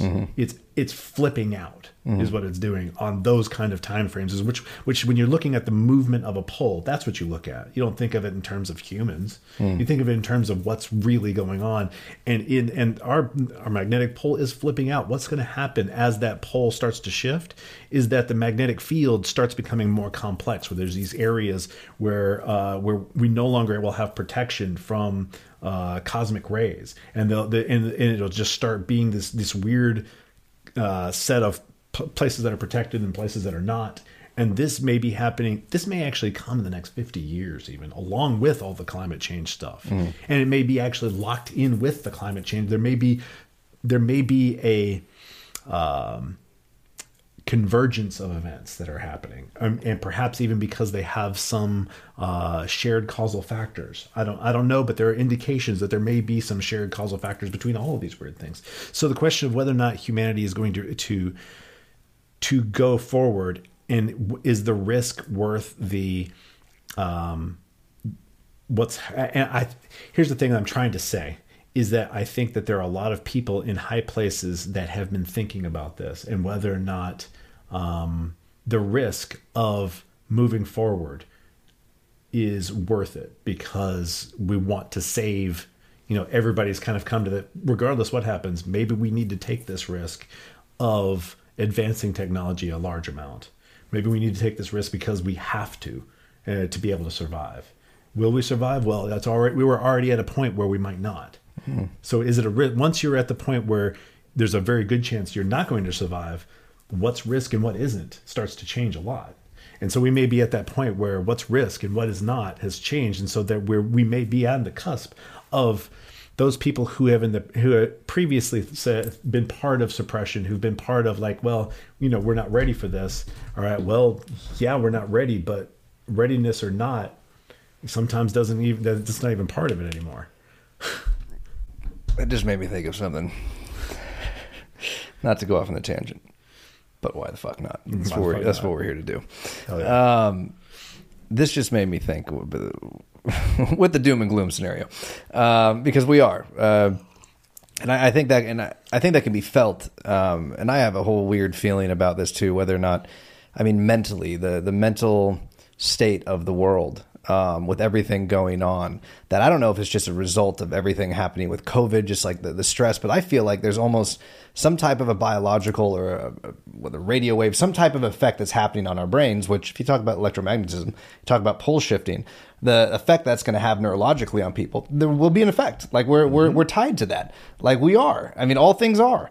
And yeah. so whether or not there is, you know, any tie with that, but I was, I was talking, you know, with my, my girlfriend yesterday, a couple days ago, when just with everything going on, uh, you know how crazy it is to be alive during this time. Because I never thought, you know, growing up, I would ever be where I'm today, like where the, the world would ever be where the world is right now. The times we're living in are fucking terrifying, and and it's crazy that we're alive during them. And what you were talking about the next, you know, 50 years, I mean, pole shifts are there's a lot that's going to happen with that uh, geologically. I mean, uh, not just you know with everything else you're talking about with uh, um, you know radiation and things coming in from the sun and that protective you know shield no longer being there. What that would even mean for migration. What that would mean for like you know politics. My mind was going all these different places. You know, we all uh, familiar with the whole population thinning. You know, that's a lot of big conspiracies about what's going on with like COVID and this whole depopulation like agenda with the New World Order and everything to shrink the population down. And if, you know, once again, the people at the very top have this information, they're the ones who suppress this information when it comes to things like this. Uh, if there was, if, if we're going to say this is a conspiracy, that mm-hmm. all, you know, the ether and everything was suppressed, we know who did it. Yeah. Uh, that, that's, that's obvious. And those people are still ruling the world. Mm-hmm. And so they would be been privy to this information and be aware of like what's actually happening and know that like well if this is all taking place uh, because of our greed ultimately they're the ones behind it they, would be the ones responsible for it anyway Oops, yeah uh, but that like you know there'd be no way with all you know over 7 billion people on the planet that we can migrate to particular regions that might uh, end up being this way. And uh, and so maybe the population is is being thin for those type of reasons. This is more you know we're just talking. We're not saying right, this is like real. I, I hate thinking but, about the, those sorts of possibilities but sometimes you know. Yeah you know but but it made me think uh, when you're talking about the next 50 years you know we're in this this dire state of how crazy is it that if that is the case if if we're at the end of civilization on this planet, unless we can drastically course correct and and uh, and, and, suddenly become noble, uh, those people who control the world and uh, and unite for the greater good of humanity. Didn't mean to laugh yeah, Well, it's, it's, hard not to. Um, that you know we're we're facing an extinction, an extinction level event.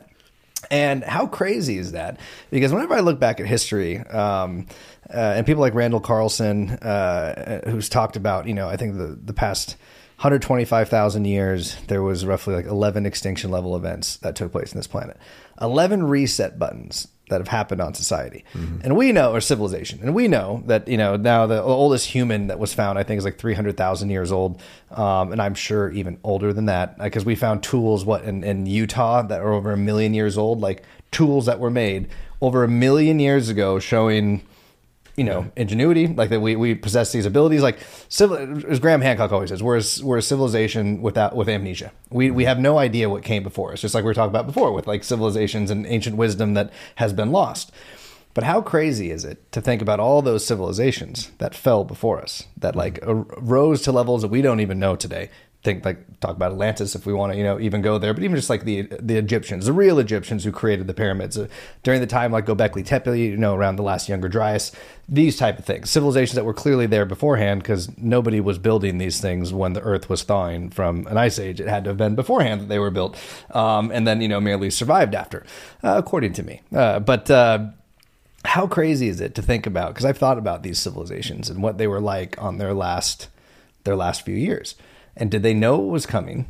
Uh, and were they was it did they reach a, a, point that we have which i think they did but even in a far more holistic way like there's some you know, weird shit that happens during the younger dryas where there's there's like a, like it's going out of control then kind of stops for a little bit and then goes out of control again there's like it's yeah. almost as if something in, tried to intervene and, and failed or you know there's, yeah there's some weird stuff going on there. yeah and so like and i always wonder because you look back you know at how many of these civilizations were here that we have we have no no memory of and no physical remnants because the earth is just i mean nothing is permanent here. Mm. like our society that we build today is going to be nothing. Like there'll be no remnants of it. It's all temporal. Like the, the pyramids though these things were erected deliberately to right. stand the test of time to be a symbol. Almost like maybe they're meant to uh, to communicate something down through time. Yes exactly. That's all that that's, that's what graham hancock and john anthony west and these guys say is that this is this is meant for us to solve Mm-hmm. Like this is this is uh, oh, meant and, for us, yeah. And there's some amazing shit about the uh, the pyramids that, yeah, that relate to ether physics, of course. Yeah,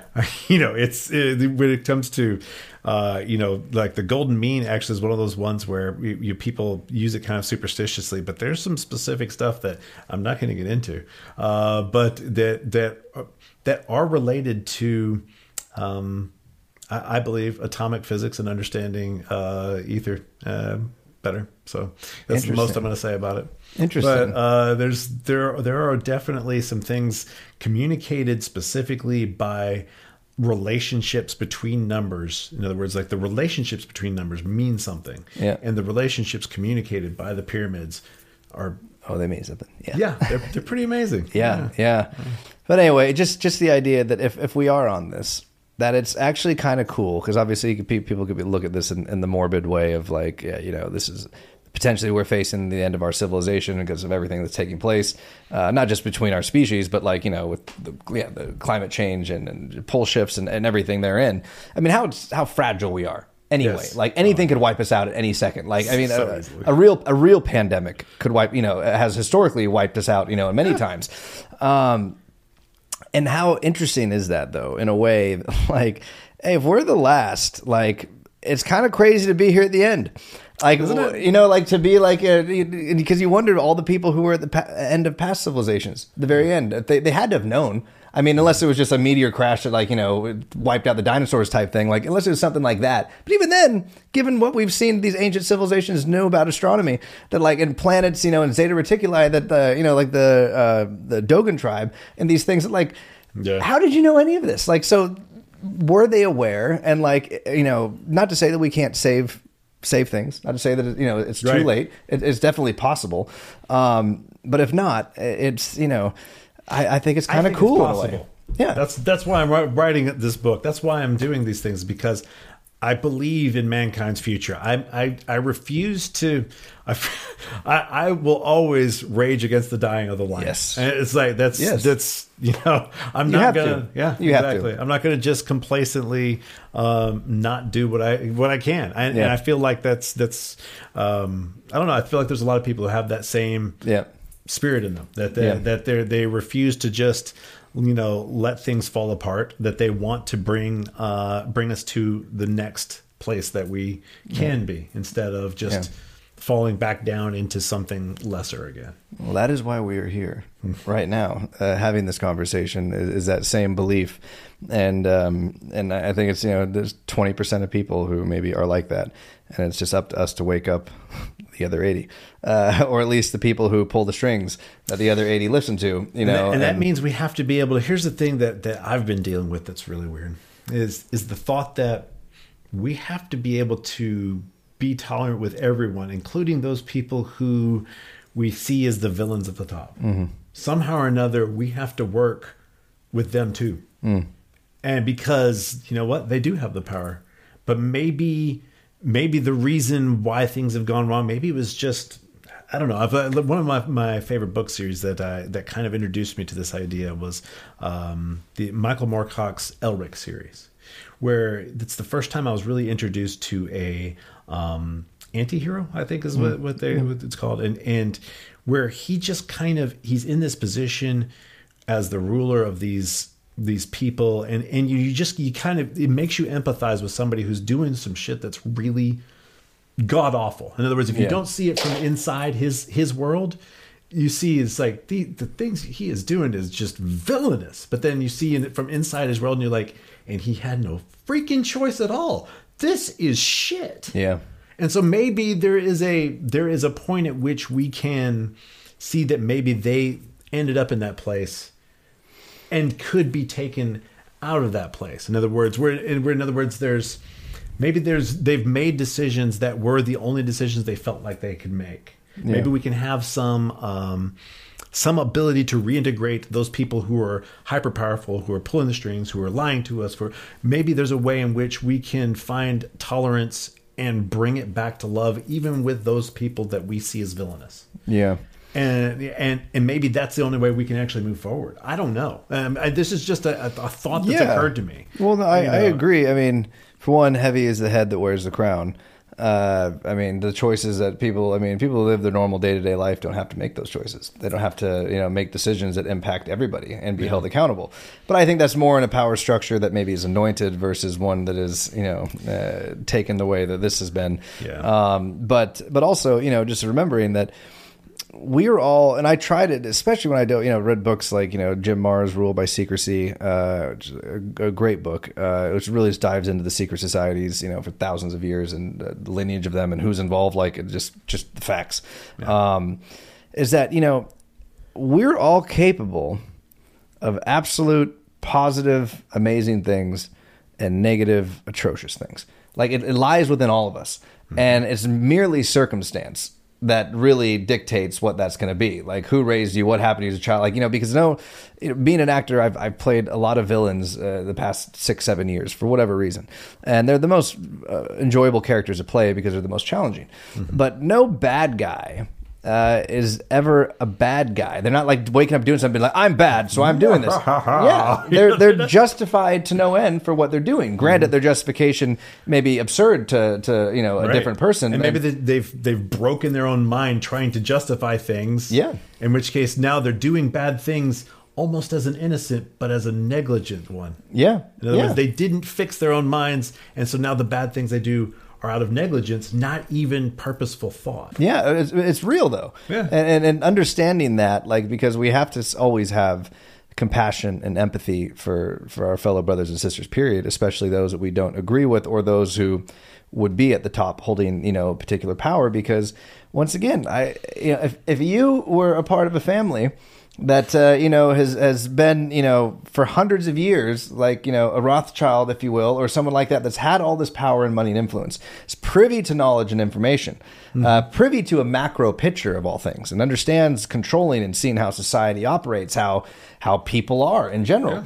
You would then, after lineages of that, like after generations and generations of that information being passed down, would just be like, yeah, well, no one else is fit but me. Like, I mean, we have all we we you don't know anything, that. right? Yeah, exactly. Yeah, It's just like no, you're just privy to. Yeah, you're just privy to information. But like, but that's but that's the thing. In their mind, like, no, well, anybody could do it if they had the same information, if they had the, like the same knowledge and and Yeah. yeah, and so there's difficulties like that where it's it's just a yeah yeah yeah that's a, Yeah, it's- it's a a, whole- lot to overcome. I know, and I and I I, I told you it was going to be a slight tangent, so I apologize. No, but, I uh, love it. You know, can we take a short break though? Because I'd like to. um Yeah, so this um this reminds me of some of the personal experiences with you know you were talking about the whole like people who are being offed for uh for revealing um too much information about uh you know technologies that might be um advancing us, and threatening Yeah. to, to those yeah Right, right, and and so that's something that actually has concerned me in the past. I, I have to admit, uh, I've been a little a little worried about that, which is why I have been. I, I'm I'm sorry, I'm not I'm not uh, the selfless hero willing to just die to try to get the information out. I'm sorry. I I, don't, I have a beautiful um, you know life with my my mate that I, Yeah. I want to protect, Yeah. and so I have been a little careful about it. But I have been, like I said, I have been feeling like maybe maybe it's okay now. You Yeah. know, it's like Yeah. and uh, Yeah. and so there there ha- there has been a, a thing of, of me feeling like it might be okay but to give you a little background on some of my own personal experiences um, so right around the time i was doing a lot of research on this specific topic it gets into the functioning of ring laser gyroscopes so this is a part of technology that's used in all of our guidance weaponry uh, there well uh, FOGs are like uh, interf- interferometric uh, optical gyroscope. I think is what an IFOG is. So it's basically it's it's still part of this one particular effect, and it relates directly to relativity, the one-way speed of light, the ether, all the things that they're talking about. And, and so this is it's part of military technology. I was researching it before 9/11, and then. Um, or was it just it may have been just after uh, 9-11 when they started but they were starting to scrub things off the internet.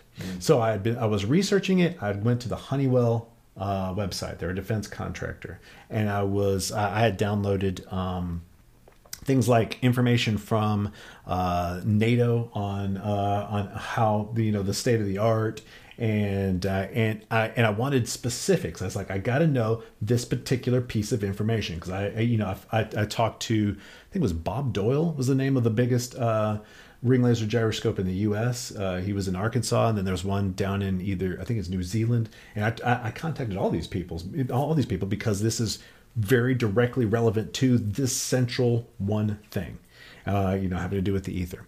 And um, when I went back to the, the site, all this information had been scrubbed. I, I looked it up once. I'm like, oh, okay, cool. This is I, I know exactly how this works. And they're talking about how, and it's like this totally violates the idea of constancy. You know, it just doesn't even work with how they're explaining it at all whatsoever. It totally breaks it. So this is a, one of the, you know, my, my main things I can use in this in this fight. And I go back and it's gone. And I look all of it, and just tons of stuff is gone. And so I call them up, and and they literally like uh, I call them up one time, get some information from them. Call them back a second time. This time they're like, "Hold, we need you to talk to somebody."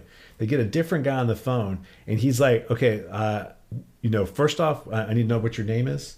You know who you." And, and at the time, I, I I didn't figure there was anything wrong with what I was doing, so I gave them all my information. It's like, okay, so we have to d- report you to the Department of Homeland Security because uh, this is What? yeah. No, so this is this is part of our new uh, as part of uh, Homeland Security measures. That's the reason why these things have been taken off the net because you're uh, this is and um, you know now that we have your name, there was somebody who was literally going to. I've got it written down somewhere. I need to like bring it back up. He's like he was going to lose his job for speaking to you about these things, and but now at least that we have a, a way to because he should have he should have collected your information and uh, you know and so I was I was reported to the Department of Homeland Security for researching ring laser gyroscopes. And here's the thing that's really interesting after that. So that was, you know, just a little post 9 11.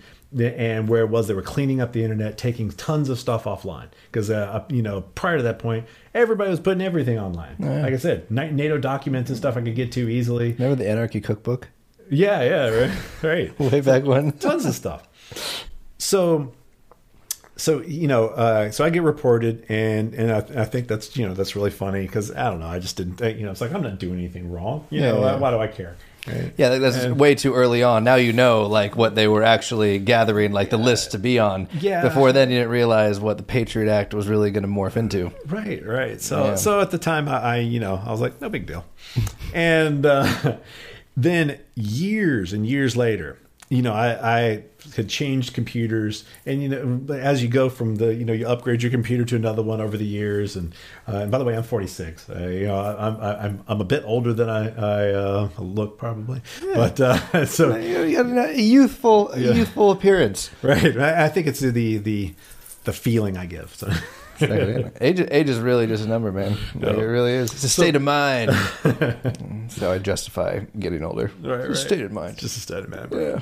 Uh, so the uh, thing is, it was years later, and this document I had forgotten I even had on my computer was like layers of um, hidden in a you know in a backup of a backup of you know like that was three computers ago, and I, and I just haven't been looking at my backups in forever. And one day I'm um, you know I'm doing my my my normal stuff, but I kind of moved on from that a little bit. But one day I'm sitting on my computer, I touch nothing and this is at a point at which a friend of mine he's being um, he's being threatened with 30 years in prison for just growing mushrooms um, and Jesus. uh, and like and this is, this is some there's some crazy shit going on at the time and i'm sitting there just looking at my computer doing nothing at all and that nato document from deep deep in my archives that i have not accessed in uh, you know like six or seven years you know pops up on my screen open you know and that was like that was that was kind of like a message it's just it is because i was like am I not supposed to have this? You know, this is a NATO document that I know has been removed from the net. I kept it, and it's like, it, am I going to be in trouble for this? You know, and that was one of the first times I'm like, whoa, maybe I need to chill a little bit.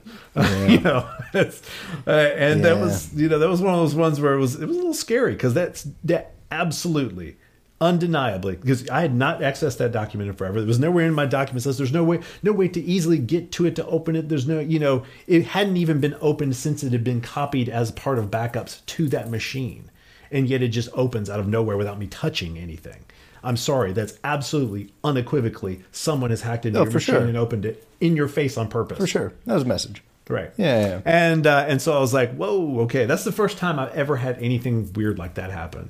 And uh, so I kind of left it alone for a little while. It, it actually kind of put me off uh, because you know with, with my best friend, he eventually. Uh, uh, the the stress of it um, made even though his father worked in the same uh, environment, you know, doing stuff with um, what's it, what's it called? Um, mesothelioma comes from what is it? Asbestos. Asbestos. They were working in the same thing. His father didn't die from asbestos, but he did because of all the stress of this stuff.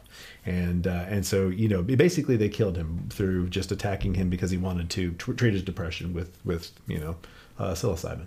And he didn't. He wasn't even you know he was, definitely was not selling it to anyone or anything. But they just they you know came into his house under false pretenses pretenses and like I said, threatened him with thirty years for growing his own mushrooms. Thirty years was the threat. So yeah, So and, crazy. and so you know this is all happening at the same time. Like you know maybe I just do not want to fuck with whoever it is. Yeah. that is uh, fucking with you know my friends. yeah, yeah. and that's that was that was scary. So Well, you're all connected at that point anyway, because you're already on a list after that phone call. Right. Uh, and if they're, you know, they know who your friends are, they're they're monitoring everything. And if this guy was already on a list and you're connected to that, like you're, yeah, it's even more, yeah, uh, not looking good. Right. Yeah. So so I kind of backed away a little bit for a while, uh, but uh, but you know, and then and I could just kind of you know throw myself into the neuroscience stuff more than anything, and uh, uh, but the funny thing is, so then you know, with the neuroscience and all this research, I, you know, I, I kind of had renewed interest, and you know, and I, I wasn't, you know, I'm no, I'm not doing anything illegal. I'm just, you know. I'm, I, I I try to play you know fair.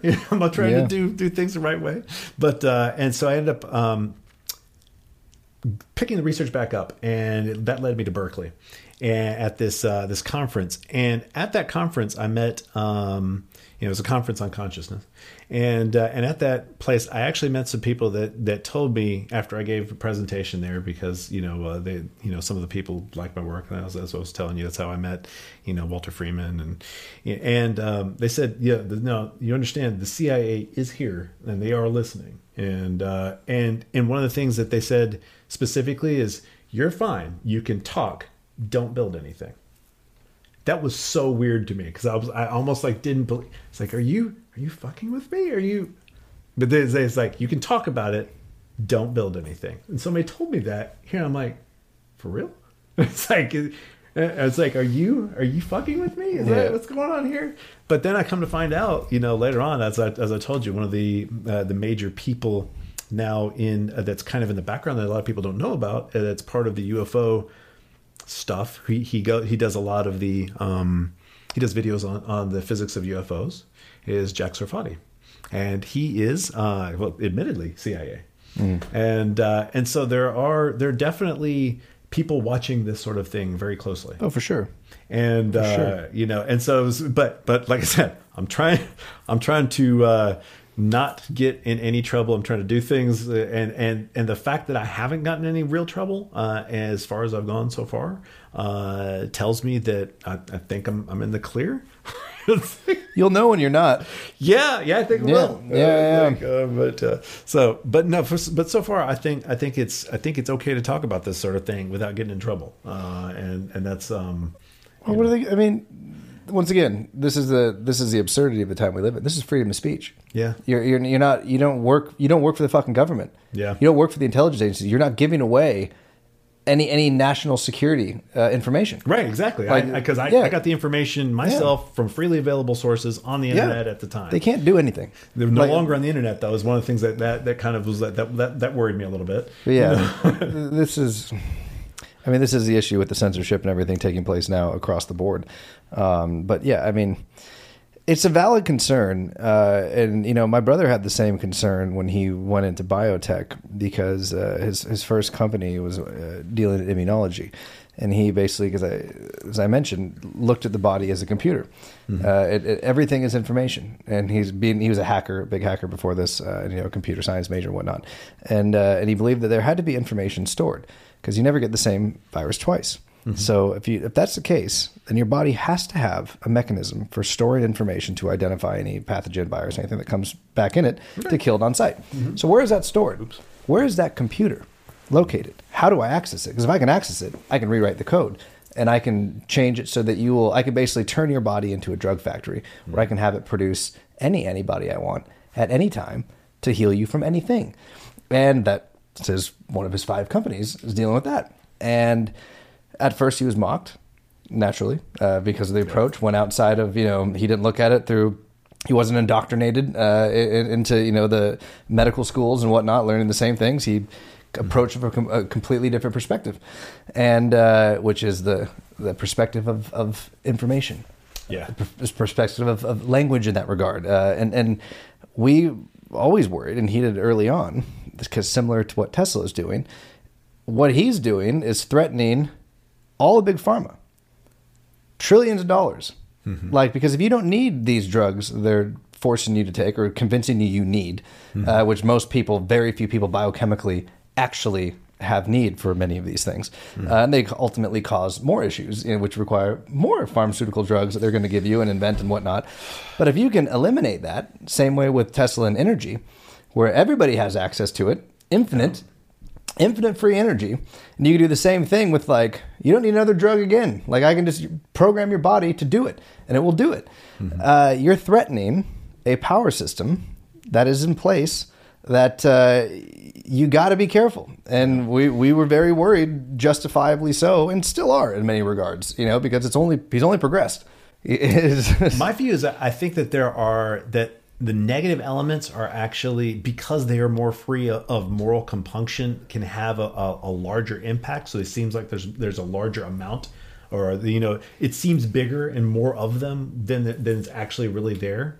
Uh, whereas I think that that that we if we view government and even CIA, like for instance, I've I've been very you know anti CIA for a long time, but at the, at the same time, I feel like the truth of the matter is that maybe there are a lot of people who really get into these sorts of things because they want to make a difference mm. and all they, they can do is from the inside. And so there are good guys fighting on our behalf For sure. and you know in these organizations that we see as very bad and and and i think that without them in there you know and, and understanding that there are these people fighting for good things uh, within these organizations that by and large a lot of times really are bad i mean Yeah. it's it's Yeah, yeah. you know Well, they definitely don't have the will of the people in but but Yeah. if they didn't have these people and they're fighting on our behalf that it would be a lot worse Yeah. and i think that that's a that's a significant possibility and i and I, I choose to see that i think that that that's how things typically end up you know in any kind of large organization is that you have a lot of people who are really well meaning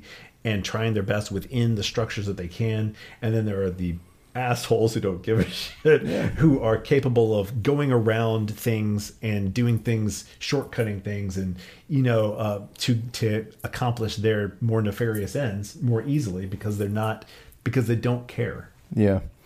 I, I've heard similar things, um, and I can't reference this, uh, so you'll just take it at, I guess, what I'm saying, and uh, in my opinion, and from things I've heard, is that the people who rule the world, whether the private sector or the public sector, uh, who rise to the, the highest positions, are all by definition psychopaths. Because people who have empathy, people who have compassion and care about their fellow brothers and sisters, like care about the planet, who have that part of them, mm-hmm. like you're saying, a lot of the people who go into these things to do good, who genuinely, you know, want a greater good done, mm-hmm. they don't make it to the top. Yeah. The people who are at the top are the ones who are sociopathic or psychotic in nature because they have no problem mm-hmm. killing people, destroying the planet, doing whatever needs to be done to gain more, get more money, get more power, get more control. And it takes only a person who's wired that way, who's able to turn off that part of their brain, or maybe that part of their brain is just not on. The empathy, compassion, you know, component to it is just not there.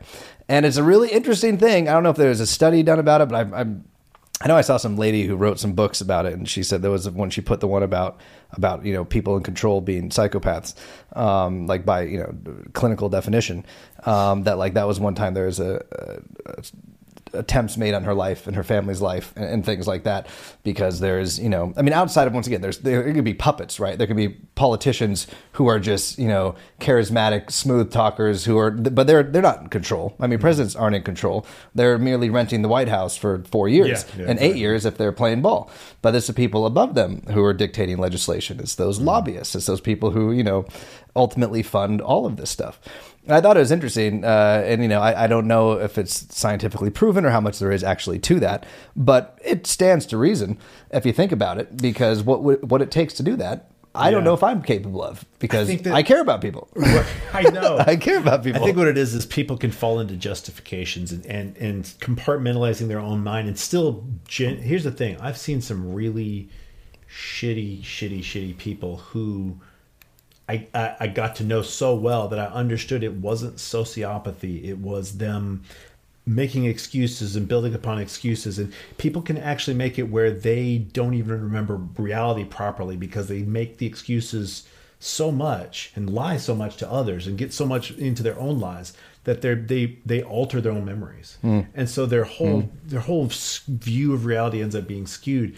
And so they're kind of like they're almost like this innocent trapped by a subconscious that constructed a false reality. Mm-hmm. And, and so that's the I, I've seen that, and so it's like, all I, what do you do? Here's the thing: when you see somebody doing really horrible shit, and you know that inside they're kind of an innocent, knowing that is kind of a burden because you're mm-hmm. like you want to you want to be angry at them, you want to be like you're a piece of shit, Yeah. you know? Yeah, yeah, and, and then and then you see inside, and you're like, whoa, but the, they they don't even really they don't even really know what they're doing. Yeah. it's like they fooled themselves. They really fooled themselves. They Yeah. actually did it.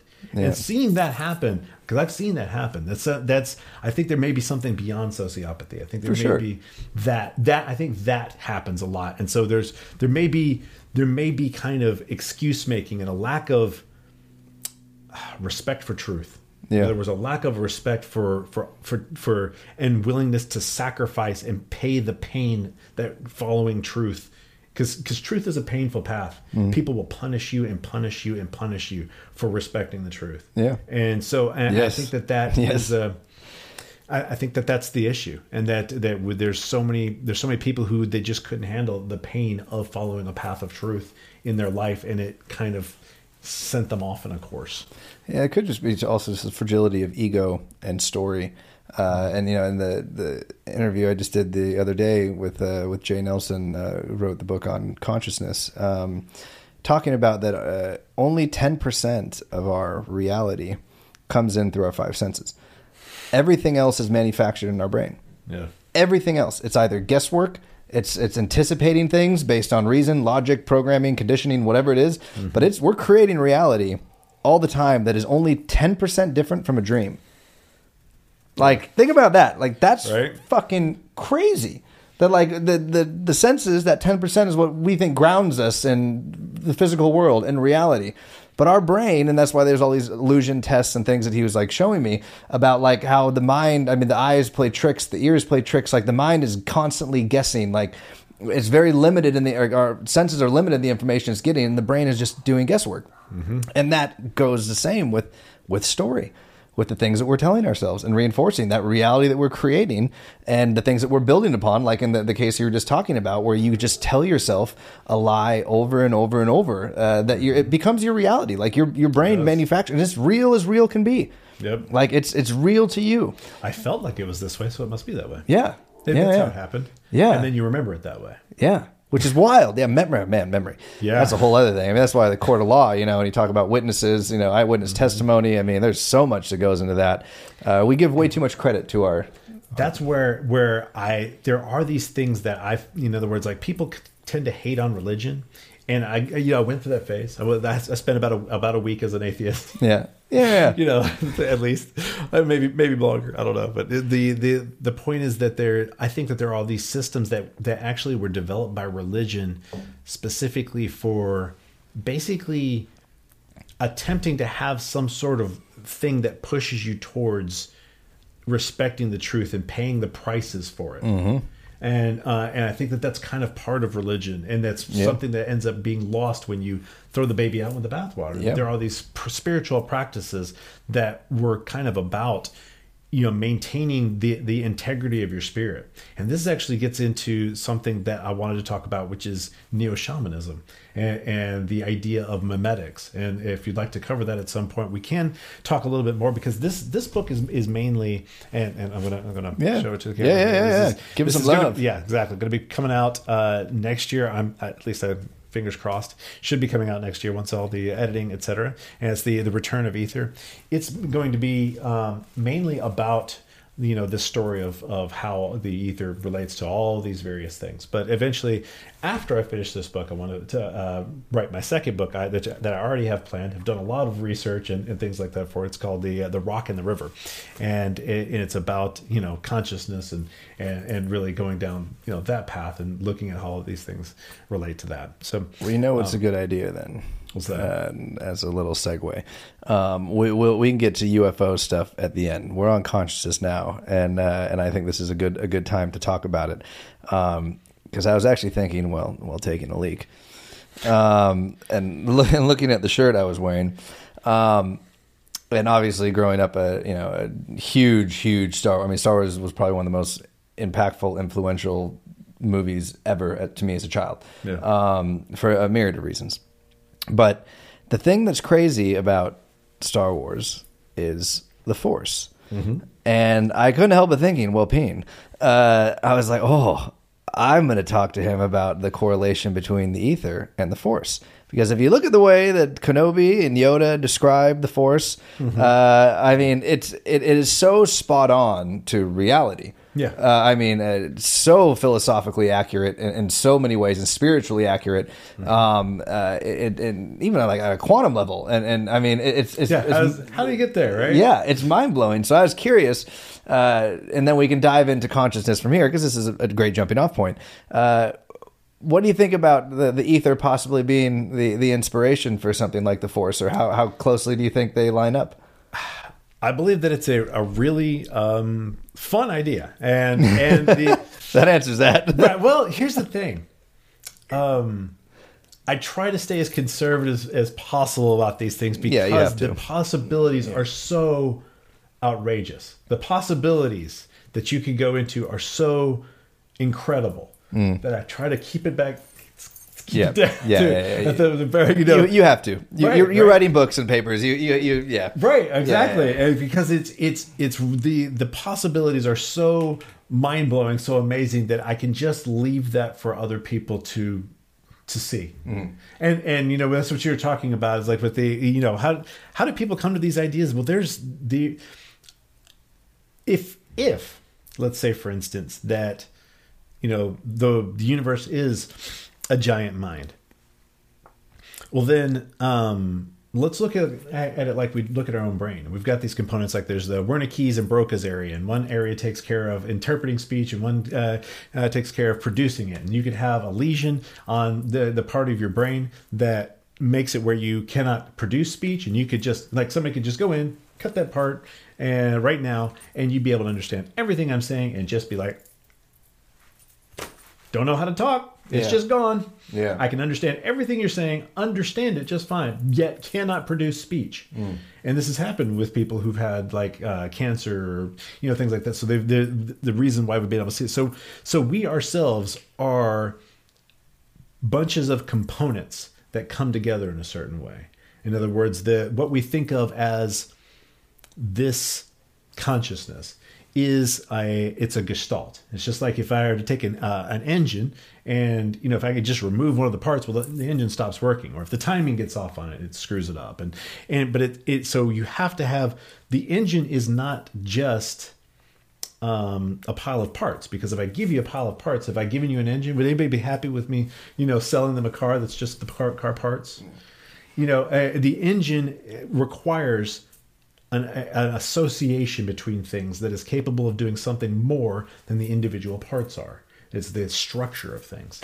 So seeing that that is kind of part of what makes our hive mind work. In other words, our own mind, seeing our own mind is like a hive mind because there are interesting things that I like to talk about where you can take a like a, a an army ant and put it on a on a table and it just like go in circles, but then you put them within their group and through the various um, um, pheromones and things like that, they end up doing complex search uh, algorithms where they go fit, they go out a random direction and to go in 15 degree increments. They they uh, check a whole area, and then they found that you know like the military started using this methodology for finding resources, and you know the the way the the intelligent things that they do, where it's like you know when the when the water is not very deep well they'll just pile over each other and some will die and they'll just go across it. But if it's very deep they can go up and clip the leaves and ride over on little boats. And there's these various intelligent things that happen through hive mechanics that basically happen because of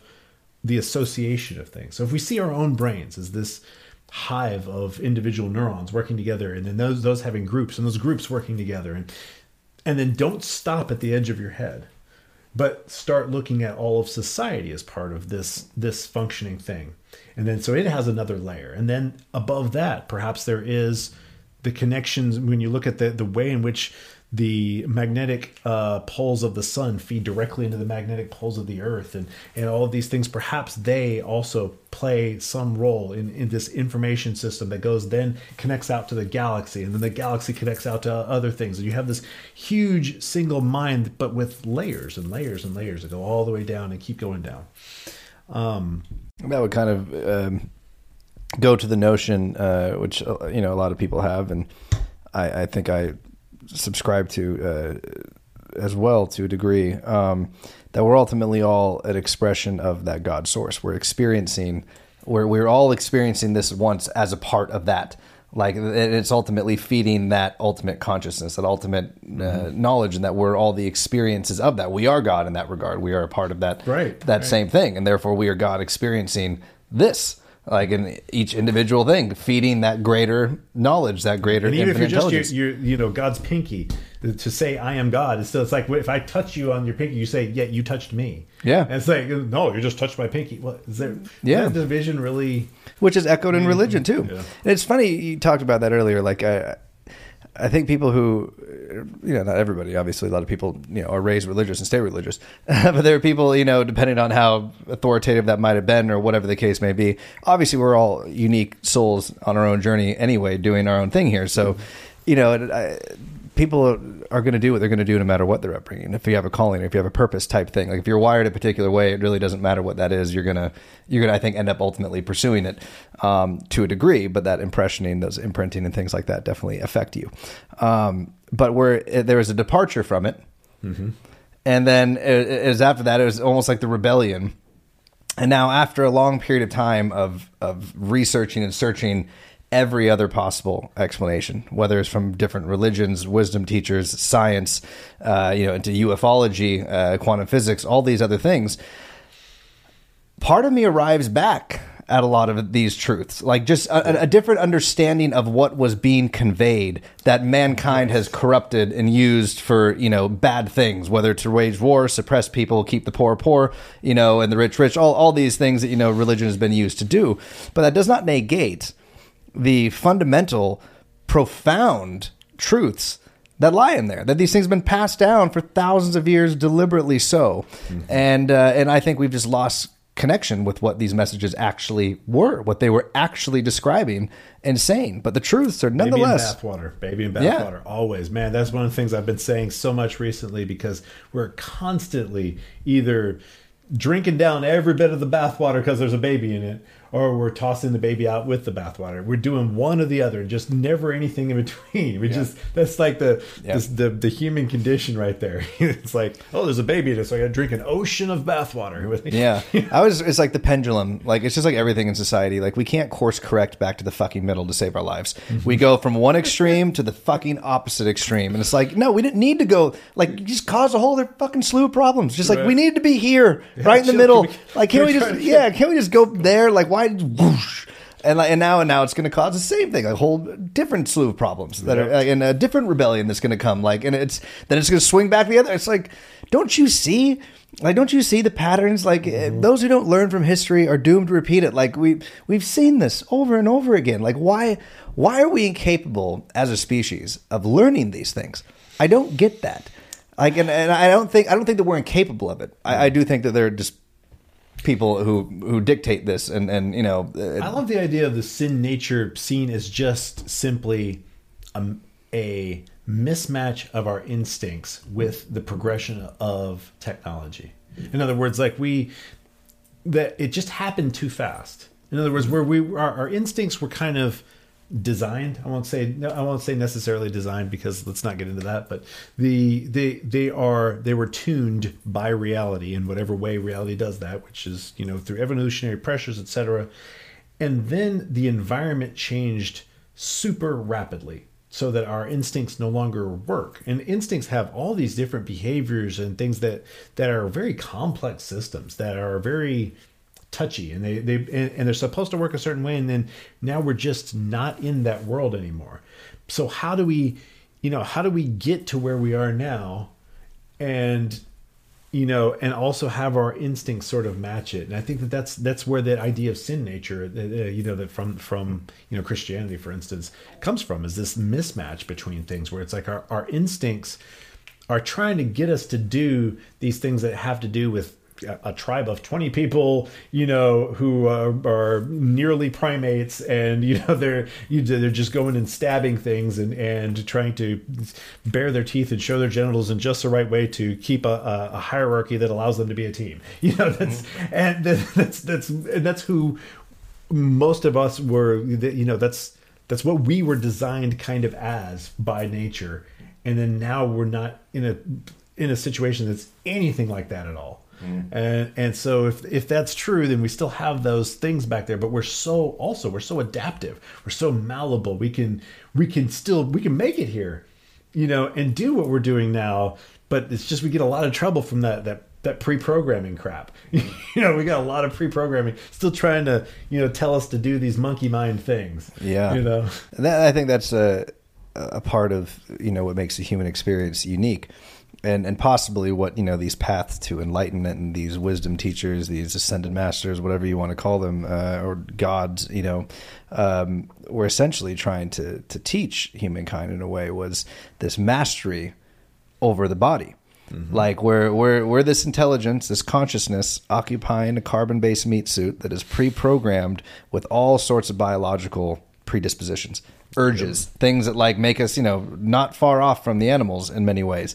And uh, and if we give in to those desires constantly, if we have no self-control, if we have no willpower, uh, it can lead to very bad things. It can lead to destruction and realizing that we are so much more than this, that this is not us, uh, gives that control ultimately. It's a freeing from being enslaved by the body itself. But here's the thing: there's a balance between the two, and that's that's part of sure. what I believe is part of the the Eleusinian mysteries. Uh, because you look at some of the the mystery religion stuff that came up through Dionysus, and and, and, and basically the the reason why they had these uh, connecting with the animal portion. And so I think that there are people who try to. It's like we're, we're caught between angel and and and and monkey. You mm-hmm. know, we're like we're Yeah. we're we're half of each. And and but but whenever you have these people who fight so hard against their their primitive self that they deny it and mm. deny its existence, then it tends to, if you've noticed, those people, those are the ones where it rebels the most. Mm. You notice that? Mm. Where it goes, no. Yeah, yeah. no, it's like, oh, you. oh, this is the thing you're not that you really, really don't want to do. yeah, You're doing it, buddy. Yeah. because you're screwing with me, and so Yeah. it's almost like we have this dual nature, and if we don't have a decision between them, that's one of the things I loved about Stargate. You remember? Did you watch any Stargate? Mm. Yeah, yeah, yeah. The the idea of the Tok'ra instead of the um, uh, the Goa'uld. The Goa'uld would come in, they take over the body, and suppress the the the, the being that was there so much that it was almost not experiencing, but it was trapped in, in horror. Mm. And and then the Tok'ra were the ones who they'd actually share the body. As Yeah. this other, and, and you know they were actually talking about these concepts of, of Yeah. of um, you know how how we deal with that part of ourselves and i think that it's it's kind of you know that's that's that's part of what these various you know mystery religions have been uh, some of these things have been lost. And i think a lot of it also has it comes down to what um, they now term cybernetics which is not like cyborgs and then like getting your you know Yeah, but yeah. instead the way in which it, there's a crossover between shamanism and cybernetics, I, I would say, and that is when we start to see ourselves as these um, information entities that are not local, not necessarily local, but we are basically we are nodes on a network, and lots of different things share the processing space of our brain. And let me explain this for people in a way that that can kind of they can relate to. There was a program called SETI at Home. Do you remember that? I know SETI. SETI at Home was a where you could install the program on your machine. Oh yeah, uh, buy it on PlayStation. They, they offered it for that. Like they ran calculations right for them, and uh, it runs it ran calculations for trying to discover yeah, yeah, yeah, yeah. I used to have that on my? PlayStation and play on the TV and all the time. all of them work together in a certain way to cr- to do one thing. yeah, And so basically, it's borrowing computer time. Well, the other thing is something called a uh, distributed denial of service attack, uh, you, and you've heard of those, right? Uh, You got the um, uh, DDoS thing, right? so DDoS is basically they go in and a virus gets into your computer that you don't know about, and then at a coordinated time. All of the the infected computers go and ping a uh, a certain IP address or whatever, and so it basically what happens is it just clogs it up. So, but it's the coordination of all these individual units doing one thing. And so if you start to see us as part of a distributed computing network and there and that there are many things that share our consciousness, many sets of things that we can put, you know, we can think of Congress as a single entity, even though the individuals are changed out. And, You know, we still think of Congress did this, Congress did that. We don't have a problem with that. But whenever Yeah. we start to think of other sets of entities that we haven't put a label on that are, that have emerged anyway that is something that is that's a i believe that that kind of was part of the idea of gods and goddesses and uh, things of that nature from ancient times that they understood this um, this part of us as um, where we played you know played a, a home to these other collective entities. And that it makes sense from a completely from a you know processing computing sort of uh, and, and networking sort of perspective. And there's nothing there's nothing magical here to this idea of gods. Now there's also this is also called like noosphere theory where basically there are these spheres of of entities that are that are basically you can put borders on them but the borders are kind of loose anyway because when it comes down to it we ourselves the borders between us and our environment, the borders between us and our, our close friends, they're they're a lot who we are is a lot more malleable than being just these separate entities. It's a lot more distributed in that way. And so when you start to under, have that perspective of things, and this is kind of what what I call neo shamanism, which is looking at consciousness through this filter of understanding we may be playing the uh, playing home to components of various entities. And so this this fits with a lot of the ancient teachings of you know being an, uh, being an avatar, for instance, and and our perspective of gods. And but then beyond that, so talking about the ether again, going back to the ether, if this if there is a computational substrate that its very actions are are just sort of creating this world around us. And I'm going to try to bring this back to the the, the force. Uh, if if they if it's what's creating physical reality by its motions and rotations and you know and the way in which that uh, makes things work and so in other words we're not whenever we see something that we think is real it's just like seeing a vortex in water you know is the vortex the thing or is the water the thing just because it's clear we end up focusing on the vortex, but the water is the thing that's happening. That's what's happening. And so, when, you know, when we see ourselves and all of reality in this way, this is a way of seeing us as the the thing that God is doing, the thing that all of these spirits that, that are a lower level of God, in other words, like God being up at this huge level and being made of components of components of components of components of components, and you know, and we're we're just down here at a very very small level. Um, then perhaps the way in which the thoughts of God kind of are are carried out is in this physical manifestation that is just like there's something physically happening on that computer over there when I'm playing a video game, mm. playing a game. But then you know if you get an electrical engineer, it's like no, you're just there's just whirling drives and just you know uh, zeros and ones, zeros and ones moving around. You're not playing it. No, I'm. It's both at the same time. Both are happening. Mm. And and when you understand that perhaps everything we see around us is a computation. So in other words, we are kind of in the matrix, but it's not. Um, it's not being it's not a simulation being done by something else it is what reality is mm. is is this computational sort of thing that's happening. Then when we look at the way that our thoughts do turn into reality because they do. In other words there is a way that's undeniable. You think you move your hand. You're controlling physical reality. Mm-hmm. okay then there's a connection between it. Mm-hmm.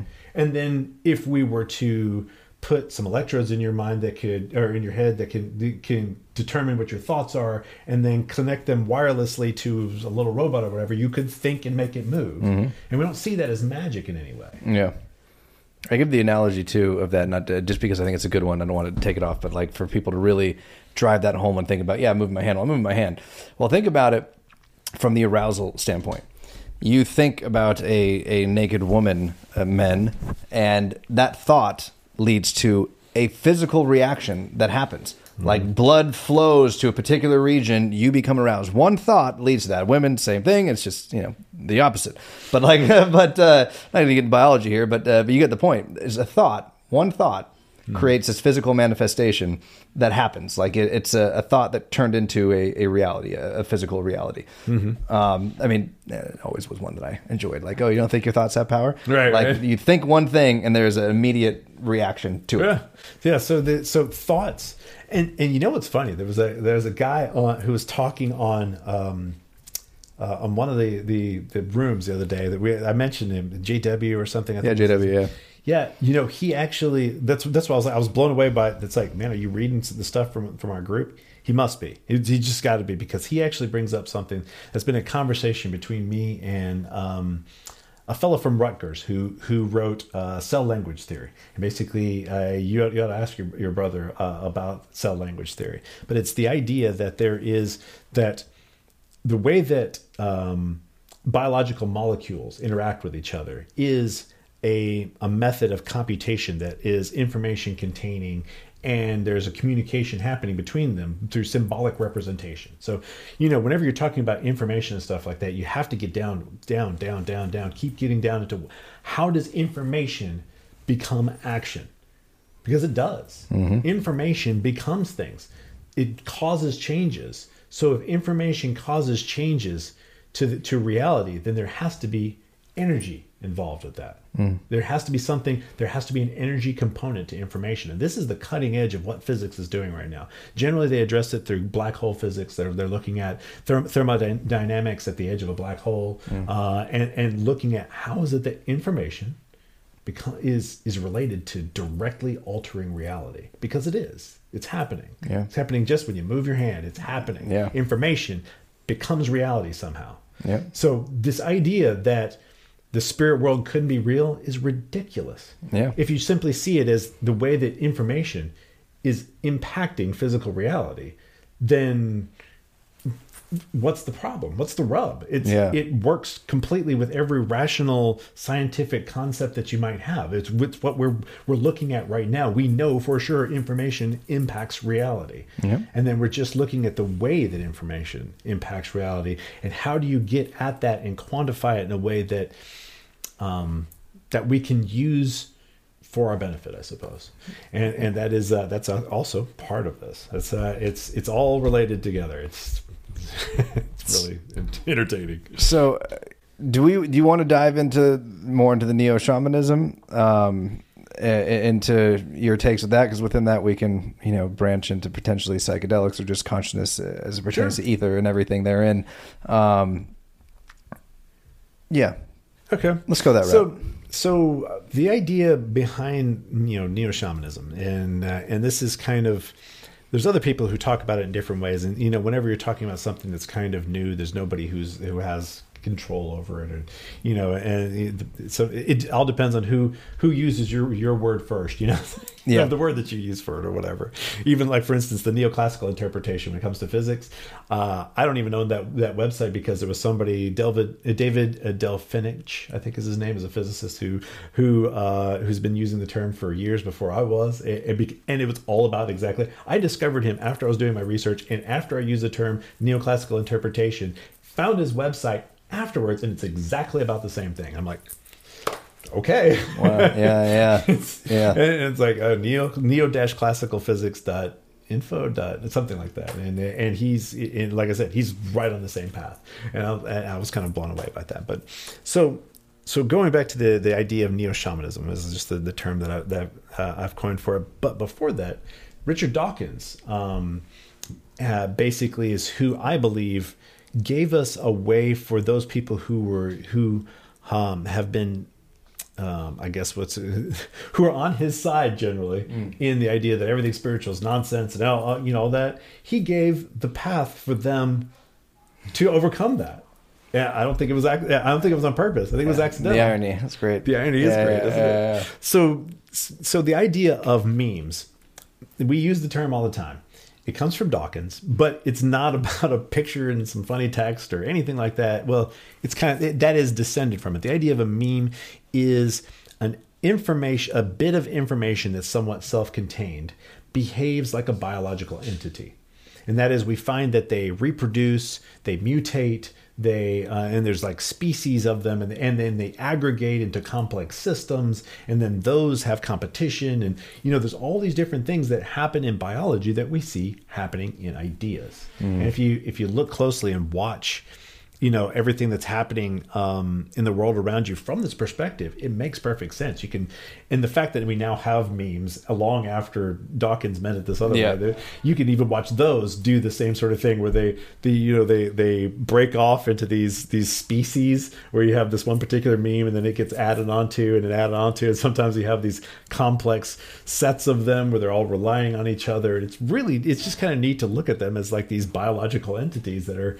that are in this their own sphere of competition, their own way of interacting with each other, and, and they are all part of this informational world.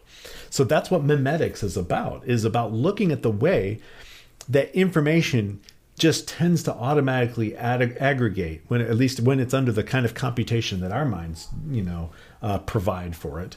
Uh, when we provide this environment for memes to be just like genes and so, you know, in, in Dawkins in the selfish gene, his idea is that, well, human beings, we, you know, we're just the carriers of genes, and you know, the the things that that happen. Um, you know that that are the expressions of him well that's all just for the purpose of the selfish gene. The gene is just trying to figure out a way to survive uh, and and compete and and we're just the expression of that. And so it's sort of using us in a, in a certain way. I think that's a kind of a an oversimplification in my in my opinion, but it's a it's a useful tool, I suppose, for understanding uh, the way that genes uh, you know express themselves in phenotypes and and all that sort of thing. So so it is. I think it's a good idea, you know, and then looking at that as the the selfish meme. In other words, take his concept and then approach it from the selfish meme that we when we think of ourselves as these separate entities. Well, I know I've got like 20 different, you know, cola jingles in my head that I can spout off to you like this. I've got all this information that's been shoved into my head that I never, I never, uh, you know, gave anyone permission to use my brain, but they're using it. Mm-hmm. And occasionally those things come up. I make jokes about it. I, you know, mm-hmm. and, and so there are things, there are sets of information that are using me. and sometimes whenever we go out and try to find something out, we'll you know you'll get watching a television show. You there's a general set point of morality of the way that they're portraying it that says this is how a good person would act. And this is the and, and all of these are basically kind of like whenever you download a um, some sort of uh, program and there's a little check mark, check mark do you not not not not not want this to take over your computer? Yeah. And you know and you miss that check mark or just do do it wrong. And then you've got you've got some trash installed. You you're constantly being down, you know, uh, you're constantly having things uploaded to you, mm-hmm. and uh, and it's kind of, you know, what if if we're able to have all these things that are information that are impacting our us in ways that we don't even we don't think of, we don't notice, that are just there, then are there things that would be like programs or the things that are, that would be like hacking that would happen to individuals you know mm. if we're part of this network then can humans be hacked? Mm-hmm. Can and and that's the thing I think has been part of a dangerous set of technology that's con, that's come up through secret societies and, and things like that for a long period of time. They've kind of known this, and that's part of been that's that's been part of you know what they've known and not wanted to share. That's part of basically magic. Yeah. In other words, that that is something in way in which you are basically looking at the well, you know, the the I, I hate to I hate to use the what's it called uh, reductio ad Nazium,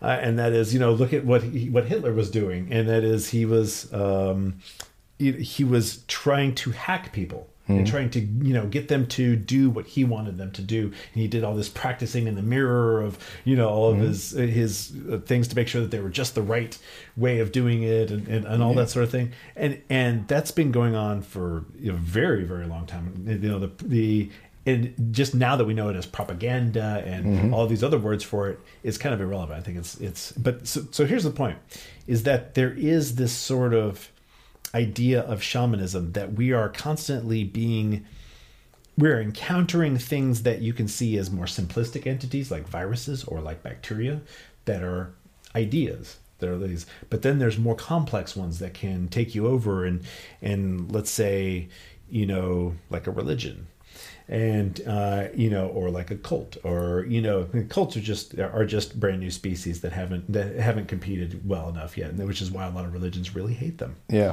because it's a it's a it's a new meme complex that's very powerful, and if it tries to as a as a brand new entity tries to enter the sphere where all the others are competing, they're going to kill it. Yeah, uh, and they do.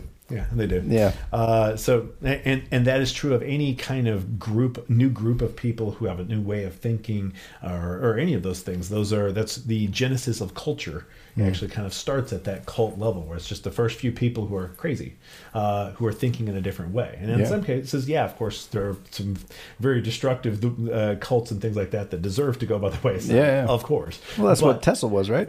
You think about what he presented. Like, I mean. Uh, it threatened a lot of uh, right, uh, and that was competition. That's the thing. Yeah. But then there are new ways of being, and new ways of thinking that deserve to survive, but they that they just they can't survive long enough under the pressure mm. of these other groups of people who are participating in a group thing like Congress. You know, there's yeah. there's a sort of natural association that automatically leads to them behaving in a way that that they're just not really aware that they're playing a part of a larger entity.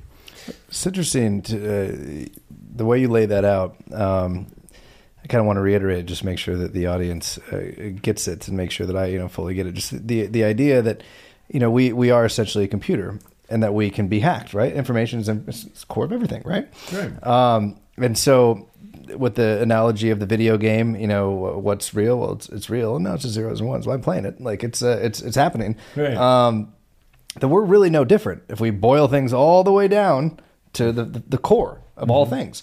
Uh, it's information, it's energy, resonance, frequency, and those things can all be adjusted. And so, kind of looking at the the idea of we're getting uploaded software, or like you know potentially a new program, which is what these things are that they're hacking essentially our computer. Mm-hmm. And uh, a new download comes in, which shifts our operating system, or, our, or you know, we we we start functioning in a completely different way or believing completely different things.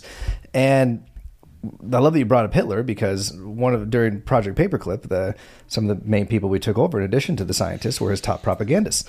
And society, those those secret societies, and that's obviously what Hitler was. I mean, I want to talk about secret societies uh, and, and, what the form of the Nazi Party and everything there, and they were deeply ingrained in the occult, Absolutely. like very much so. Another book recommendation for you in that in that vein, by the way. Which one? Uh, I'll have to. I have to. It's at the Hold house. Up. okay. remember, but yeah.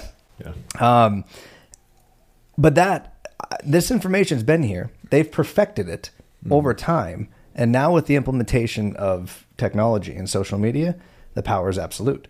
Because now that message, where before the reach was limited, the reach yeah. of being able to program to to infect people with that new software, that that mm-hmm. propaganda, uh, was was more limited. Uh, the mediums were, you know, uh, you couldn't reach everybody.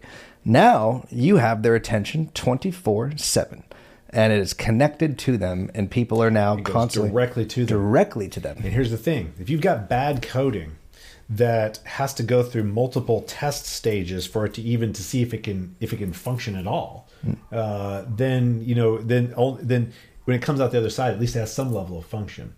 And that when we didn't connect to people directly through TV and things like that, whenever you came up with some new idea or some new way of thinking or something like that, the people who were real close to you tested it and then tried to pass it along, but it would only really pass along if it were successful in some way. Mm. If it was, some, yeah, it had some value and didn't just completely break you. Yep. But now you can pass along stuff that will just completely break you. Yep.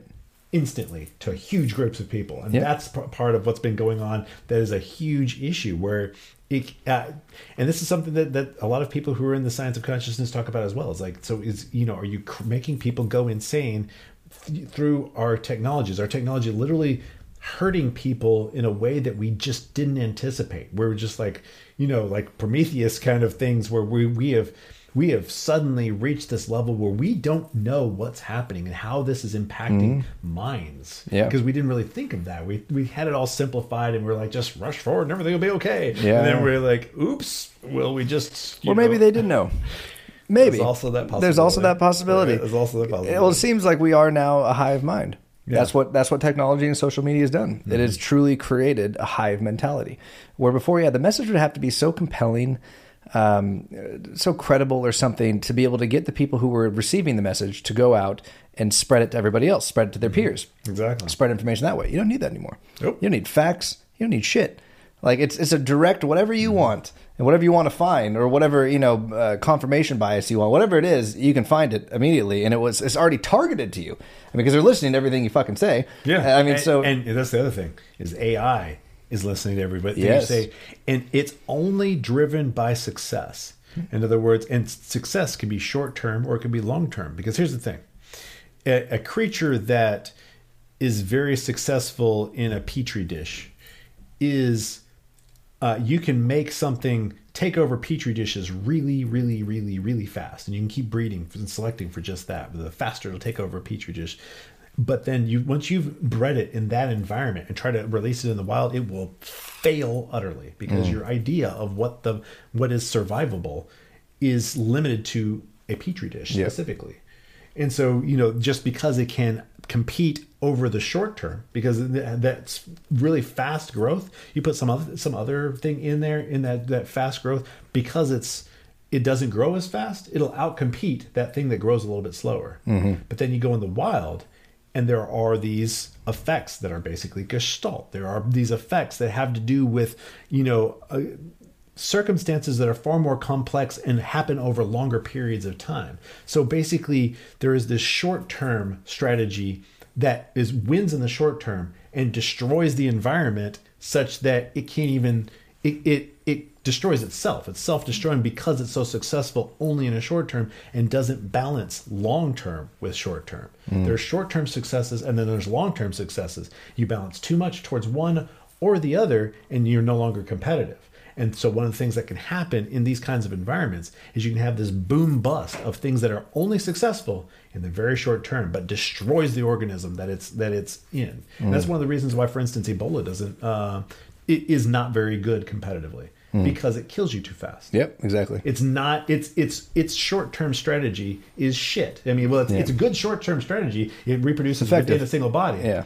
But when you look at it compared to other viruses, overall, it's shit Mm-hmm. because it doesn't have the ability to keep the the the its substrate. It doesn't have the ability to keep its environment going long enough Yeah. for it to Perpetuate co- out, to per- yeah. perpetuate over time. Yeah. So that's the thing is people see these short term wins and they don't understand it's a long term failure. Yeah. And so there, there, this happens all throughout um, everything from economic theory to, you know, just Yeah. uh, individual relationships, and it, it's a it's a really interesting thing to see that these there's these balances that nature handles really really well that we just fail at utterly all the time. Yeah. And and so so so some of this taking control that people are trying to do with propaganda and stuff like that they think that they're being successful and destroying that which they in, that they wanted it's just like um I always would fight with my dad, and this is something I said a long time ago. You know about you know I I, I believe that same idea that maybe everything is just sociopaths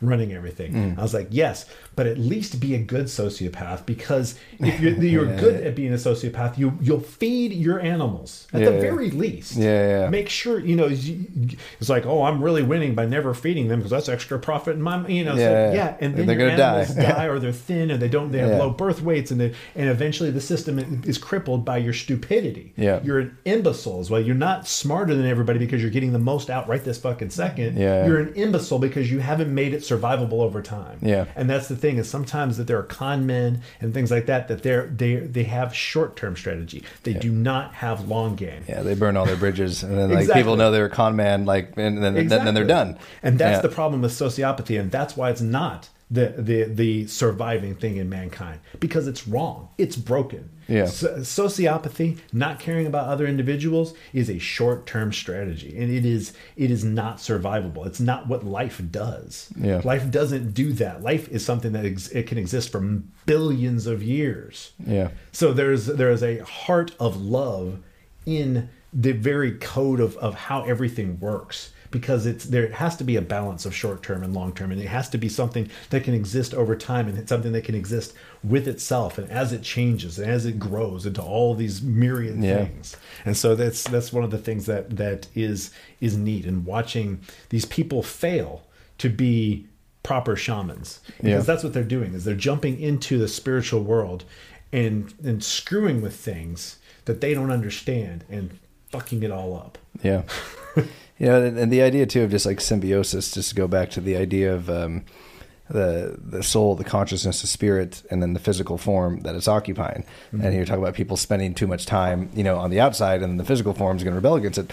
Yes, this is our experience, but it is also what we're supposed to be experiencing and embracing. Like we can't be at odds with our physical form uh, because right now that's what we have. Like, uh, and you know, as much as we all want to you know speculate and and you know do the research.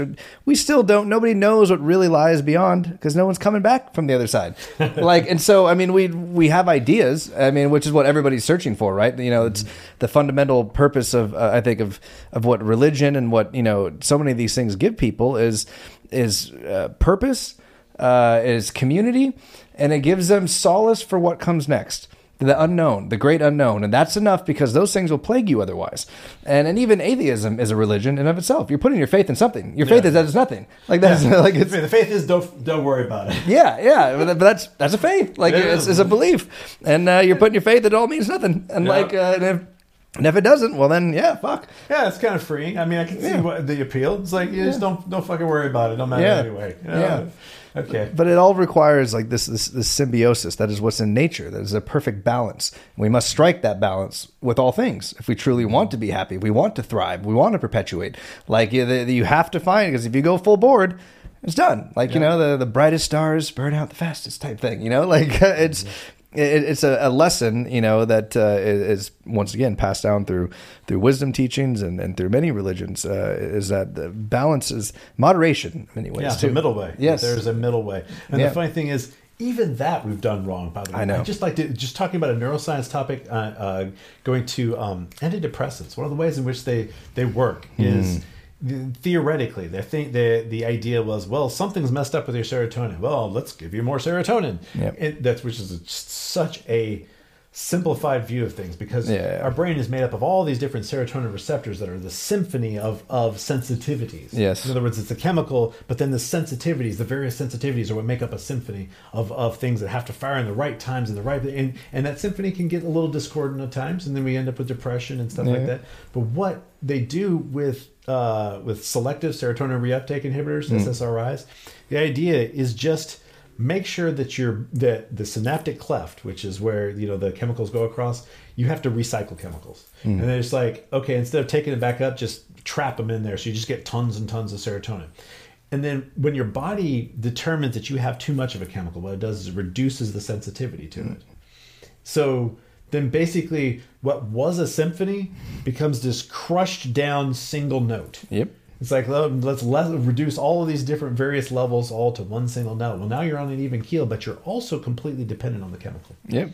And so it's Yeah. both it's both taking your symphony to making a single note, Yeah. and then making sure that because after you after you do that, your your body's been adjusted. The amount of of uh, ligand that you pr- uh, produce, ligand, I, I, I, Yeah.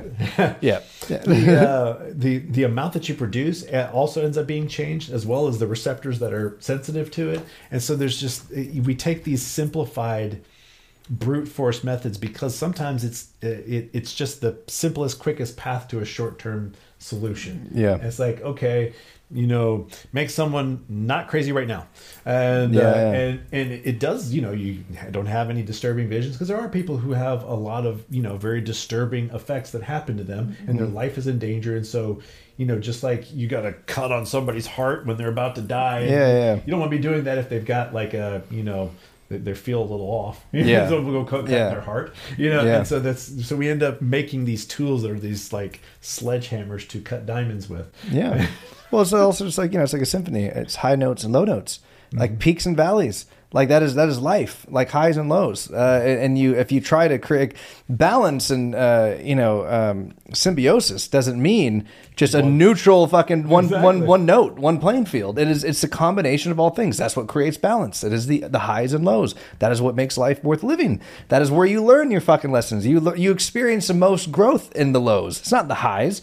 The highs don't teach you much. I mean, like it's. I mean, they're they're, they're great, but like you learn far more when you're in the That's shit. Like when you're suffering and when you know uh, what is it? I don't know. There's there's times that that the being in flow can really be Oh, uh, no, well, valuable too. For for sure. No, I mean it, it's it's by far preferable. I mean one hundred percent. But it, it's it requires both. And I mean some of the most I think profound No doubt. uh, lessons. You know, because ultimately I think it's the lows that lead to the highs. You know, some of my greatest uh, accomplishments in life led from like hard work in the lows, digging, clawing, fighting, and then that led to a massive high. Yeah. Like a massive, massive high. And so it's not you're and yeah, the high you then learn that like all of the stuff you were doing in the lows is what led to the high. Like it's what led to you getting there because if you didn't do them, then you'd still be low. Like and, and so if you didn't learn from them, you know, it's the same thing. People don't learn from history, doomed to repeat it. Like um it's it requires both. That's I think what real balance, real symbiosis is. It's not that one, let's create one note. Let's Yeah. create apathy uh, Yeah. in, in many regards. No, we, we need all of them. But yeah, and uh, we talked about this too, the, the other podcast, just the idea of depression by and large. Uh, it's not a permanent thing. I mean, very few things are biochemical in that regard, where there's an actual deficiency. A lot of it is life choices. A lot of it is the state of the world. Uh, you know, bad relationships, shitty jobs, like just you know, uh, trauma, shame, like things that like can be worked through. Right. That don't require a fucking band aid. They just require work. Yeah. Like a little bit of surgery, maybe to like you know find out what it is, but then you're healed. Yeah, yeah and then exactly. yeah, Sometimes a little kickstart, but just not trying to do it all manually. In Yeah. other words, there's there are these systems that have been been designed over billions of years that actually work well if you just kind of. like, Yeah. Sometimes it gets stuck in the mud, and you got to like you know you, you ever if you're good at getting a car out of the mud, which I, which I am, I'm good at. I learned Yeah. this early on. You don't just push all at once. You get everybody to go. Push, let go. Yeah. Push, Yeah, let yeah, go. yeah. Push, let go. And that's how, that's kind of a lesson of life that I learned from like as a kid. Is like that's how you get the car out. You don't just just try to Push, yeah. That's not gonna work. you're not gonna strong arm You gotta go with it. You gotta, yeah, yeah, you gotta find that resonance that's gonna make it work. Yeah, yeah. So it's uh, know there's some some interesting lessons that we can take. Let, let's let's let's try to bring this all back to the the uh, UFOs. yes, I uh, literally read my mind. Yeah, yeah, yes. and- let's let's and- get to ether and UFOs. So, and Tesla. with Yes. his craft. Yes. Exactly. Now, here's the thing: I have not yet read all of that book because he does get in. Now, a lot of the book, I was like, "Oh yeah, yep, that's he's right on the right track there." I'm, I'm, I'm flipping through it, you know, seeing that he's talking about a lot of the same history that I do, and, mm. and I was like, "Oh yeah, of course, yeah, right." You see it on this history and this history and this history, and so I, ha- I, you know, I still need to find the points at which where he's talking about where it is that specifically there was cover, cover up. The and the interesting thing that you did bring up is is this idea of. Uh, Tesla ending up selling his stuff to the Nazis. I did not know that. Yeah. and, and so I was like, ooh, Yeah, yeah. ooh, that's juicy. I got to dig into Well, and that. and that leads so much more to the Nazi Bell, Die Glocke, everything that happened there. Yes. And uh, and you know, there's speculation. I don't know if I necessarily believe it, but it's also very probable that the the two crash craft in Roswell were in fact you know the Nazi Mm-hmm. bells. But there is, you know, alien bodies that were discovered. So I, I don't know, but uh, it's his whole take with it, which is very interesting as far as ufology goes um, which I think is also very probable. But I still subscribe, which we've talked about. I believe it's a mix of both. I believe it's us and them.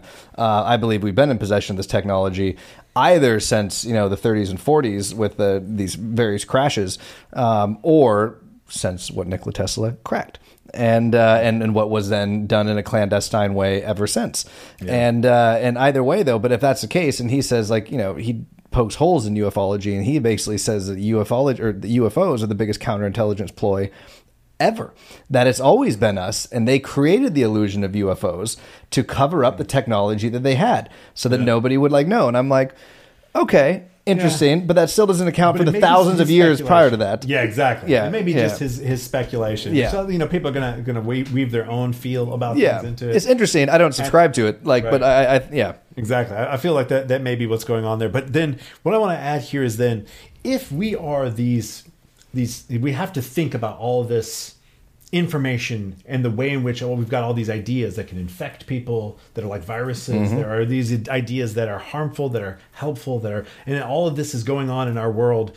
Then then there's this question of exposure to um, uh, toxic entities that have to do with like vi- just like we think of exposure to a virus uh, is important you know in a certain way. If you get a little bit of exposure to it you can defend yourself from it any kind of integration with any other society would have to think of that whole spiritual aspect of a new civilization that might enter it. All of their dirty laundry, basically, all mm-hmm. their bad ideas, their good ideas, their that whole thing can be a, a big lump of toxic stuff with viruses that may be that other another civilization might even be susceptible to. You know, where they could actually harm them. Uh, and so there's there's even that kind of consideration Yeah. that any uh, alien species would have to make is that you know what about our ideas because we are more than just our bodies and the physical world we are our ideas as well Yeah. and so i mean you know a lot of times when people have talked about this this psychic connection and the you know using the mind as part of you know the way that that alien craft are controlled and Yep. you know that really of course that makes sense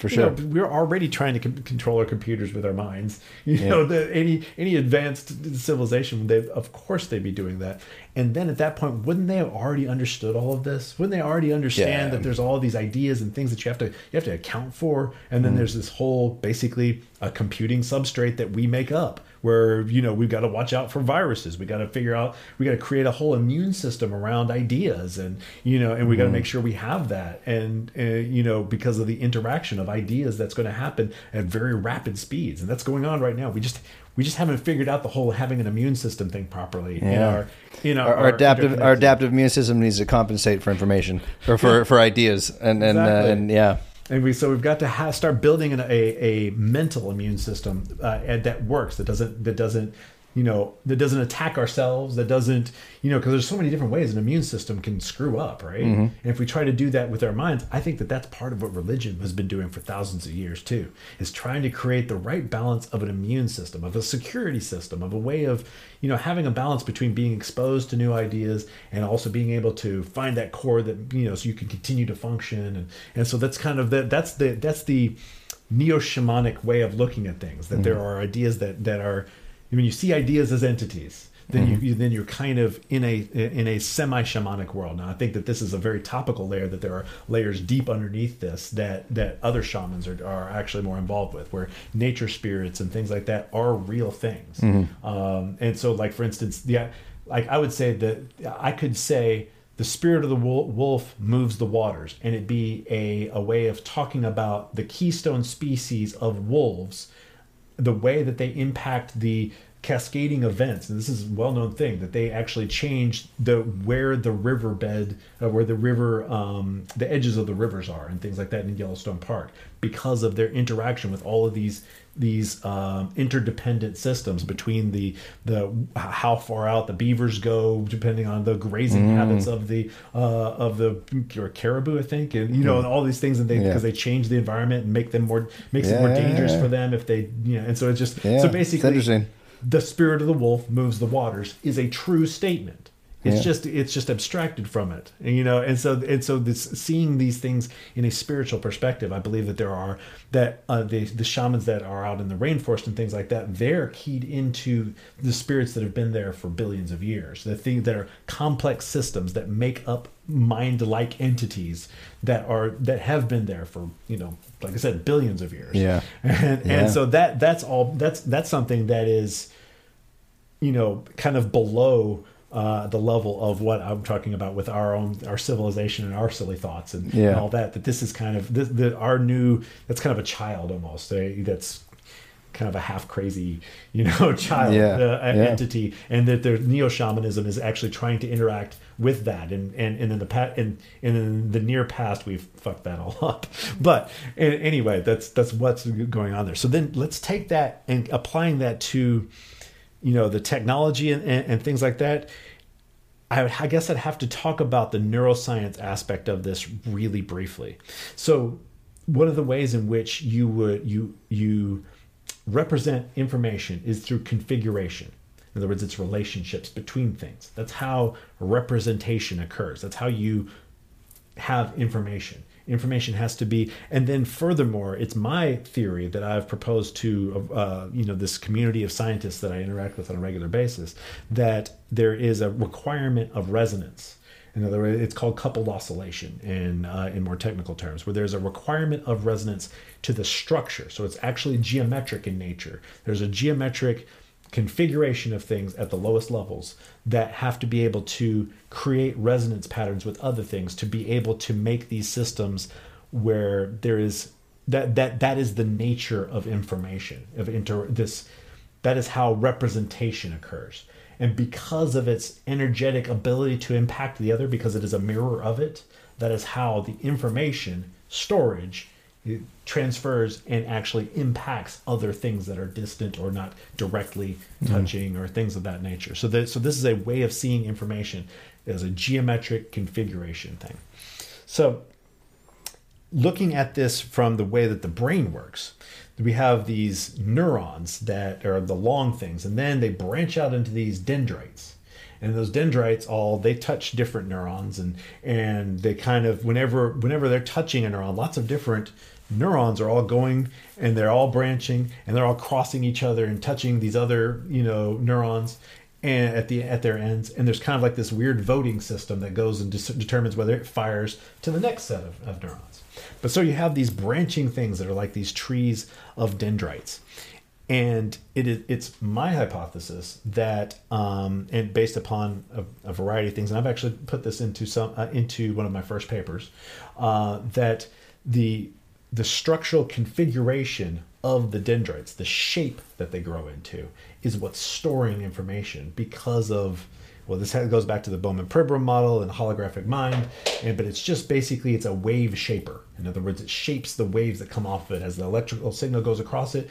The, there's waves given off, and then those shapes and the way that they interact is what stores and configures information, and so that's how the information is occurring. Relating this to electromagnetism, electromagnetism, uh, we're going back to all the way to the start of this conversation with ether, is the motion of ether. That when electromagnetism is happening there are these there, there are these flows of ether that are that are vortices. And then and around them you have these threads. And so all throughout through all throughout the invisible space uh, around us are these these super tiny threads called vortex filaments and this is a common thing that happens in superfluids so we actually do have models of this that occur and they are very very uh, dendrite like and and and their configuration uh, could actually be one of the ways in which the information is being stored in the substrate here. But here's the thing that's interesting. When you look at the way that electromagnetism works in the formation of the actual dendrites, in other words, what shapes the tree as it grows, because that there's these growths that are changing and storing information as you have experiences. What's causing that?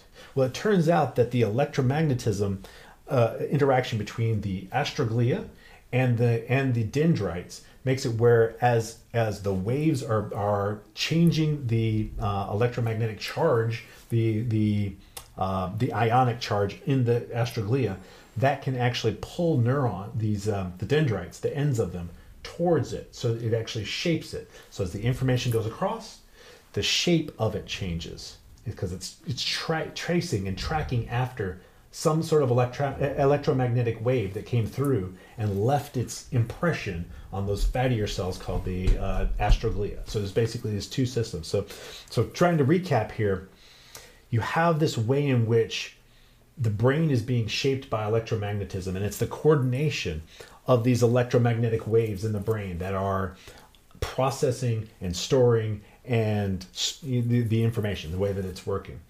How does this relate specifically to electromagnetism, however, is that electromagnetism automatically has these these little threads these uh, that uh, and I'm not sure the scale of them because uh, this is this all comes from all the way from 19th century physics and, and there, there are modern physicists physicists who are actually exploring this um, this model of electromagnetism as well. I've just recently found that, that that that's one of the things I talk about here is this revolution is is actually already happening. I'm not you know calling it into being. It is happening in the background, but just people aren't they're not allowed to talk about it with specific words. There's not much coordination mm. between the individual scientists who are doing mm. it. But mm. when you dig in, you find them all coming to these same conclusions that all have to do with a superfluid medium, has to do with these vortex filaments, and, and, and you know it's it's it's uncanny how it's all coming together.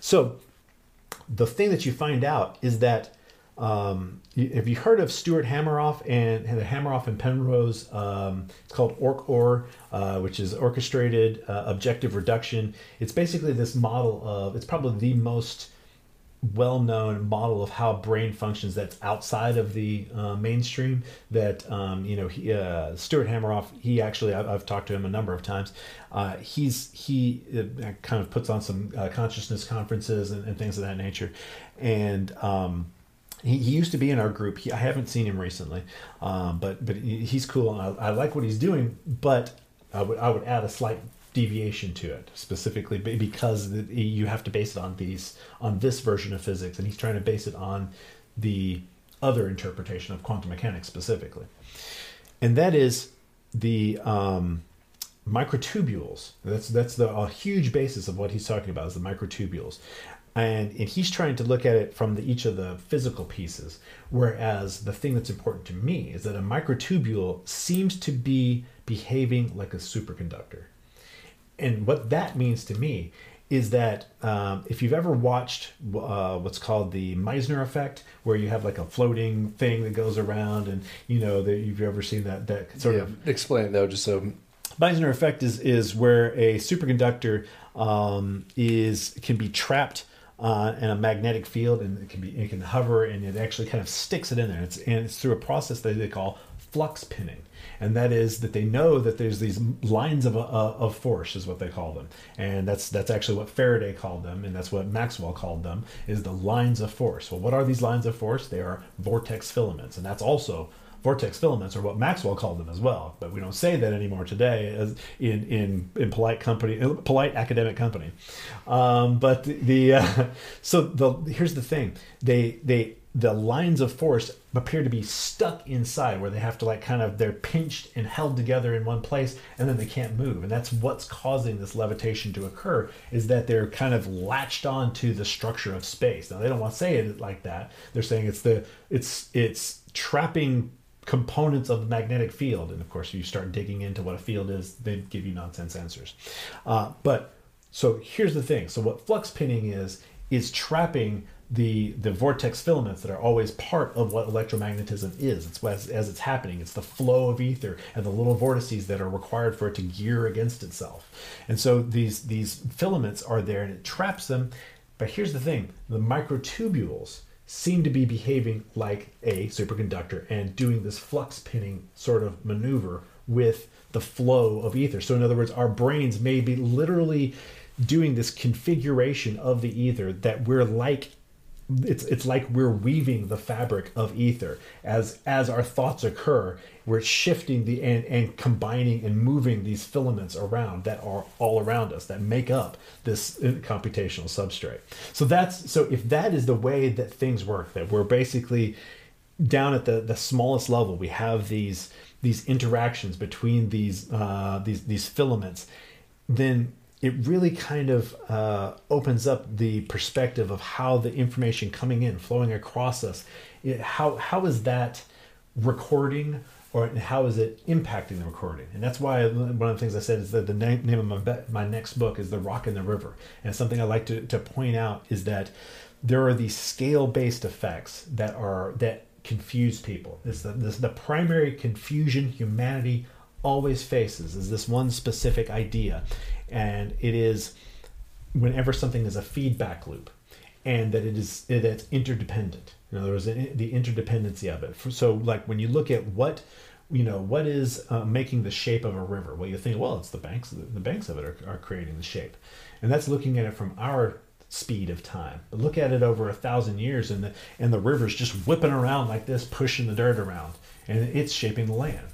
And so when you when you ask yourself you know, uh, it's the, the rock moves the river and the river moves the rock. There, it is only through the combination of the water and the riverbed that you have a river. It is, it is a combined entity and it doesn't exist on its own. A water on a floodplain is not a river. An indention in the land is not a river. It's only through the combination of those two things that you have a real river. And so if you look at, at, at ourselves as, as playing this this smaller component of God, where we actually are playing one part of it, and we look at our own minds in that same sort of perspective. That that there there's information that's impacting us, and then we are impacting that information. And so it's this this this computational sort of thing that happens at the edge, at the border of as the the the, the river is moving the rock and the rock is moving the river. That that is kind of that edge is where we exist at that borderline. So let's bring that back though I have to reel you in on this one from the scientific uh, the, the, scientific stuff to make sure that uh, uh, it's it's still digestible. Um, how does this pertain to uh, Tesla's electrogravitics, or you know, just uh, anti gravity okay. Uh, in general within the so ether? In each of these perspectives, what you're trying to do is is stir up the ether, um, and, and in one way or another. In other words, how do you um, when you're made out of vortices, how do you um, move the, the, the thing that you're made of? And uh, and that's always um, like the the the technology right now that is probably where you, uh, where you will find the um, the what looks like hiding to me specifically is around the it's called the uh, I've got the notes here Gravito Magnetic London Mo- Moment I believe is the name of it and uh, and what it is you'll find is that I'm trying. I'm trying to. I'm trying to put this together because there's so many uh, angles I could come at it from. Gravity Probe B, and um, and this one way speed of light, and a um, a wide variety of technological advances all come back to rotating superconductors. So, one of the first anti gravity things that showed real um, real workable effects was the taking of a, of a superconductor and rotating it at high speeds. And I forget what the name of the, the first fellow who did this was. And, and what they ended up finding was that there was a gravitational effect that occurs. So, in other words, they're able to do sort of a flux pinning sort of maneuver because it's a superconductor.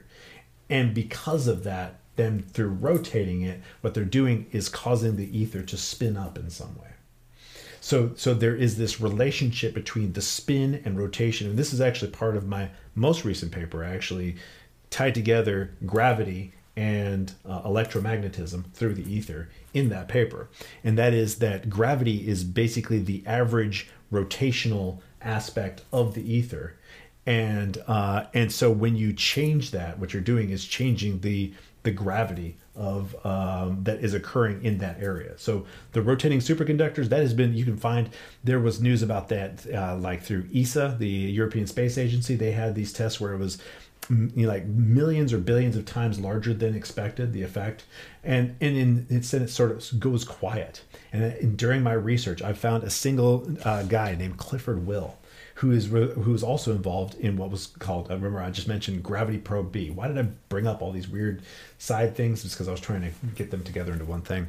And that is Gravity Boat Probe B also used rotating superconductors and it was supposed to be this big experiment that would determine you know the way that gravity works and then suddenly after finding very anomalous readings it goes dark and you never hear about it again and that's well it's it malfunctioned what are you talking about in malfunction and in what way and you know what exactly do you mean by mm. malfunction and you can trace all these things down to rotating superconductors over and over rotating superconductors are and that is and like i said the, it's the um, uh, what was that? Oh, the geodetic effect is is part of what they were uh, looking at with uh, with that. So this is how does this relate to the uh, that technology? It has to do with churning up or moving the ether in a way which alters gravity, which has to do with all of these rotational aspects to the ether itself. So I don't know if that, that answers your question. That, well, here's a correct me if I'm wrong. I could be butchering this, but didn't Tesla kind of come to the conclusion where I think we we've accepted or believe that gravity is the strongest force, right? I mean, in that like uh, within Newtonian well, uh, physics no. or, the, or, that like, but the Tesla believed that electromagnetism was stronger than gravity. Like yeah, that, no, that's and that's absolutely that's what uh, what's believed today as well. That, oh, okay, grav- gravity is a very very weak force, uh, and so what am I thinking? That something that had to do with gravity. Why do I feel like maybe it's this prevalence? I don't know uh, yeah, it seems very large to us, but it's because it's uh, you know over such a, uh, a, it seems to impact such large things. I think. yeah, yeah. Maybe, maybe, I can't remember. That's why I was, that's why I preface it with. I could be butchering this, mm-hmm. but um, but that has to do then. Um, so I'm sure you've seen Bob Lazar. You're familiar, obviously, with Bob Lazar. Mm-hmm. Yes, and and his interviews and his explanations of the anti gravity propulsion systems and how they operate. Mm-hmm. Um, I don't know that I've watched that much specifically of what he said there. But. Um, uh, you know, I'll, I'll, give my best uh, synopsis of it, but uh, essentially, you know that how these these craft are operating is by basically distorting uh, gravity or space in front of them, and the mm-hmm. craft is falling forward. Like it, it's illusion of it going forward, but it's really like creating yeah. this dip and it's just cruising with it. Like uh, yeah, that totally makes sense, right? Yeah. Um, and it, does that compare then? I guess because we hear the we hear the words uh, anti gravity, and then we hear electrogravitics. Uh, are they the same? Are they? yeah. Here's the thing. It's when you're there's this when whenever you're trying to transfer from a fluid dynamics view of everything to the other view of things because the way they're just it's hard to make the two talk and this is there's a lot of work that still would have to be done and that's part of actually been uh, a lot of the conversation I've had specifically with uh, with Paul, uh, you know, Paul Werbos. I mentioned him. He's he's very much into physics, and he's like, yeah, that may be true, but we have to work with what we've got. You know, mm-hmm. what we've got is QFT, and, and these things are working for us, and the things that we're trying to do right now. And then my, but then I'm saying, well, but there's things we want to do in the future that we're going to need to rewrite everything, and we, and yes, we do have to kind of rewrite our equations even though they represent the same thing, that's that all the dividing lines are screwed up. It's all it's all very different. Yeah. You have to come to the same answers, but through a different methodology. So it is hard to talk about these things uh, specifically because of the there is it is such a undeveloped area. It is an mm-hmm. undeveloped area to rethink uh, things from this fluid dynamical um, regime. And so, yes, the uh, the idea of electrogravitics uh, that would be related to you know the the fluid dynamic uh, type of perspective on things from what I've anti gravity type thing. Yeah. Yes, and but specifically when it comes when it comes to altering gravity, then what you're talking about uh, totally makes sense because you know I'm saying that the average vorticity of an area, the, in other words, that's there's it's going to be represented by lots of uh, vortex filaments you know, also is another way to look at it.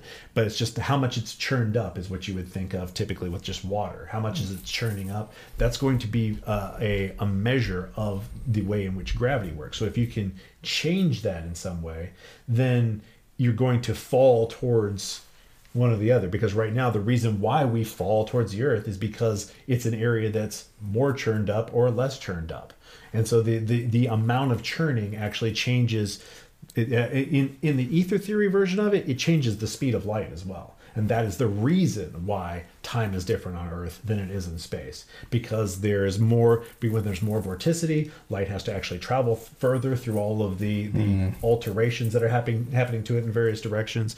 And so there is a the the speed of light being slower near the Earth is going to make everything slower. So therefore, our time is going to be happening slower near the Earth than it is up on a satellite, for instance. And so these uh, these effects in time make sense in this fluid dynamical viewpoint, but I have a mechanism through going through all the way back from 19th century physics. You end up having a mechanism that explains it instead of simply the belief that it does, and that's what we have right now with our idea with general relativity. Is just it does. Uh, well, it does because it bends space. Well, what, hold on, what? Uh, you know, because when you start asking, well, so so you know, matter tells space how to bend, and and space tells matter how. You know, you end up having these circular, you know, yeah, discussions. Yeah. It's like why how where and here you have something that you can actually you know get your head around that will work mathematically. It will work with all of our modern physics. And that's that's the thing that's happening in the background of these you know like superfluid dynamical treatments of space-time is what they called it. But going back to my paper space-time is not empirical science. Yeah. So let's do this because we're, we're nearing we're nearing the end here. I, I do want to make sure for the the people who've been very much researching uh, the UFO subject. I want to just uh, see if we can just hammer down some takeaways from this because I there it's very interesting with a lot of the UFO encounters that take place that uh, it's either completely silent mm-hmm. or there's some type of uh, electrostatic or like a coronal type discharge or a sound a hum a humming sound that like is is heard um, and that would seem to indicate a similar technology to what you're you're describing, like that uh, that type of a a sound perhaps will be made. I guess I'm curious uh, is just how are these craft operating based on what you you believe, based on based on ether physics and uh, and your research? And I don't know if you've had firsthand experience, you know, with with UFOs, if you've ever seen them yourself. No, that's the thing is I am not uh, an experiencer of any of those things. Unfortunately, it's very mm. it, it, I, feel a little sad about it. I have It'll to tell happen. you, it's, it's, it'll happen. Yeah, it's a, it's it's it's kind of made me pretty sad. I, I, gotta I gotta tell the truth here. I've never had, and, and it, you know maybe it's uh, maybe it's because I do have such a skeptical. Um, uh, feeling about things that uh, you know maybe I have had eh, some experiences that I've not interpreted that way. I, I did actually come to think of it. I did um, I was at what's it called, um, Contact in the Desert, mm-hmm. and you know, and they just had the green, you know, uh, orbs just going, and I just like, well, that could be, you know, that could be drones, or you know, I guess I just didn't find it extremely compelling mm. because it's like well that could be explained in a lot of different ways and I I, I wish there was this was less explicable you yeah. know they even they even like you know sh- shined the lasers at them and they blinked back and you know and they definitely were not they did they didn't have the normal um, you know lights or anything like that they were just green lights and you know and if we so that may have been something alien yeah. happening but it was it seems so so commonplace that I, I interpreted it differently um, commonplace now yeah. One of these same things have been happening, you know, 50, 100 years ago, the same green lights in the sky doing the same thing. There's no explanation. Now, that's that's the hard part, I think, with, with ufology today, is for one, the influx in drone technology. Mm-hmm. And I see so many of these, you know, people send me these videos all the time, like these fleets, and I'm like, do you not watch the Olympic Games? Like, I mean, right. the, the, obviously that's you know what that is. Like, that's the most. I mean, maybe it's not, but that's definitely the most logical explanation for that, especially because they're you know purple in color now. Like historically, you know, UFOs are not that. They're a white ball of light, yeah. which makes sense given the, the physics that would be behind it mm-hmm. um, and what's actually taking place around them. It would, you know, show itself as that. That's all we would really see. Um, and so, yeah, it's just it, it's just muddied and already insanely muddy water, um, which makes you know finding these things that much more difficult.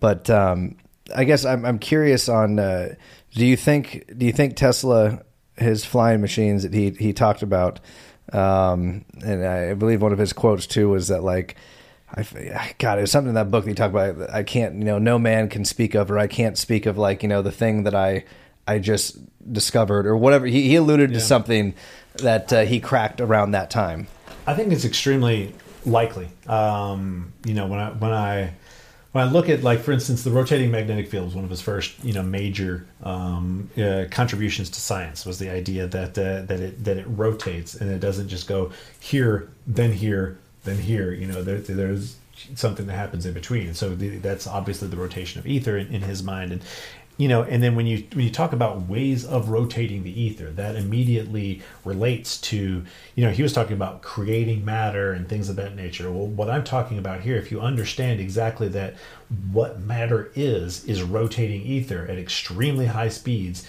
woven into these little knots that are uh, basically they're maintained through a resonance pattern uh, then you you once you understand that you can create matter you can do these things that are um, very uh, amazing, I suppose. And so, if if he understood these things, and perhaps we've been being watched for a long period of time, then it would make sense for an alien species to make contact with him, like mm. like he said. Uh, and and the the fact of the matter is, he what he's talking about goes completely right. Tesla said he made contact with alien species. Yes, he did. Really? Yeah. How the fuck did I miss that? that? Yeah, you know, he's that was that was something. I mean, I, I haven't read it myself in a long time, but yeah, from what I understand, he specifically said, "Yeah, I have spoken with these people." I think he he may have specified Mars even, uh, and so yeah, no, he he definitely claimed alien contact. Makes uh, sense. Yeah, it was yeah. Uh, unless someone was lying to me. There's always a yeah, possibility yeah. That, that you know. Well, it's been a while since I read it. So. I wish I wish I had a Jamie, but Jamie, pull that up. Exactly. Jamie, yeah, pull Jamie, up. pull that up. One day. Right. Uh, his name will be Jaime, though, not Jamie. um, what are your thoughts then, as it pertains to that? If that's the formation uh, within ether of, of matter, of how matter would be formed, what is antimatter then, as it would be explained by the ether? Okay. Well. Um the idea that I've been giving here is based upon um, actually cavitation being uh, the base of particles. So, what cavitation is, if you've ever, um, it's a great little thing to look up online, and that is um, probably the probably the best way to first talk about it is if you've seen a gunshot underwater, mm. and you'll see the the the um, there's a bubble that opens up behind the the the gunshot, and then it collapses. Mm-hmm. And if you watch very closely, most of those films will actually you'll see light given off by it. That's not a film artifact. It's something called sonoluminescence, and that is that it changes the mechanical energy into a different kind of energy, light. Uh, so the mechanical energy, as it's ripped open and slams back together, turns into light, and that's something that they believe is, um, you know, caused by fusion. Fusion, in other words, like there's actually fusion occurring in these tiny, tiny places. There's a there's some controversy about whether or not it reaches temperatures uh, that uh, are actually fusion, but there's been some research that says yes, it absolutely is creating fusion, and that's how it's giving off light. So that's a um, so the basis of particles um, would be that there is the speeds at which you can rotate something. Like you know that that if you rotate your coffee fast enough, there's a hole that ends mm-hmm. up in it, right? So a way in which you could rip open the ether so that there is nothing in there would be through rotation, but not just rotation. Because here's the thing: uh, what is a wave?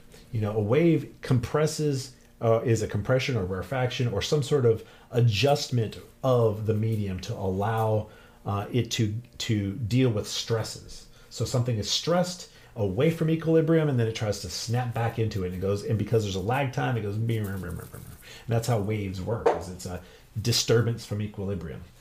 Um, but there's a point at which it, it, its elasticity is is broken, and that's how you end up opening these holes. And so this happens with water. Uh, it happens, and and you can do this with rotation. But the point is that a wave interacting with a vortex um, will cause it to rotate faster. You can pump, mm. you know, waves pump vortices, and vortices give off waves. As, as uh, you know, there's a there's something called wave vortex duality, and like I said, I can get into the technicals of this, but we're going to try to yeah, stay topical. Yeah, we're, yeah, we'll stay topical. yeah, yeah, yeah. Let's try to stay topical here. But the uh, stay macro. Right, right. Yeah.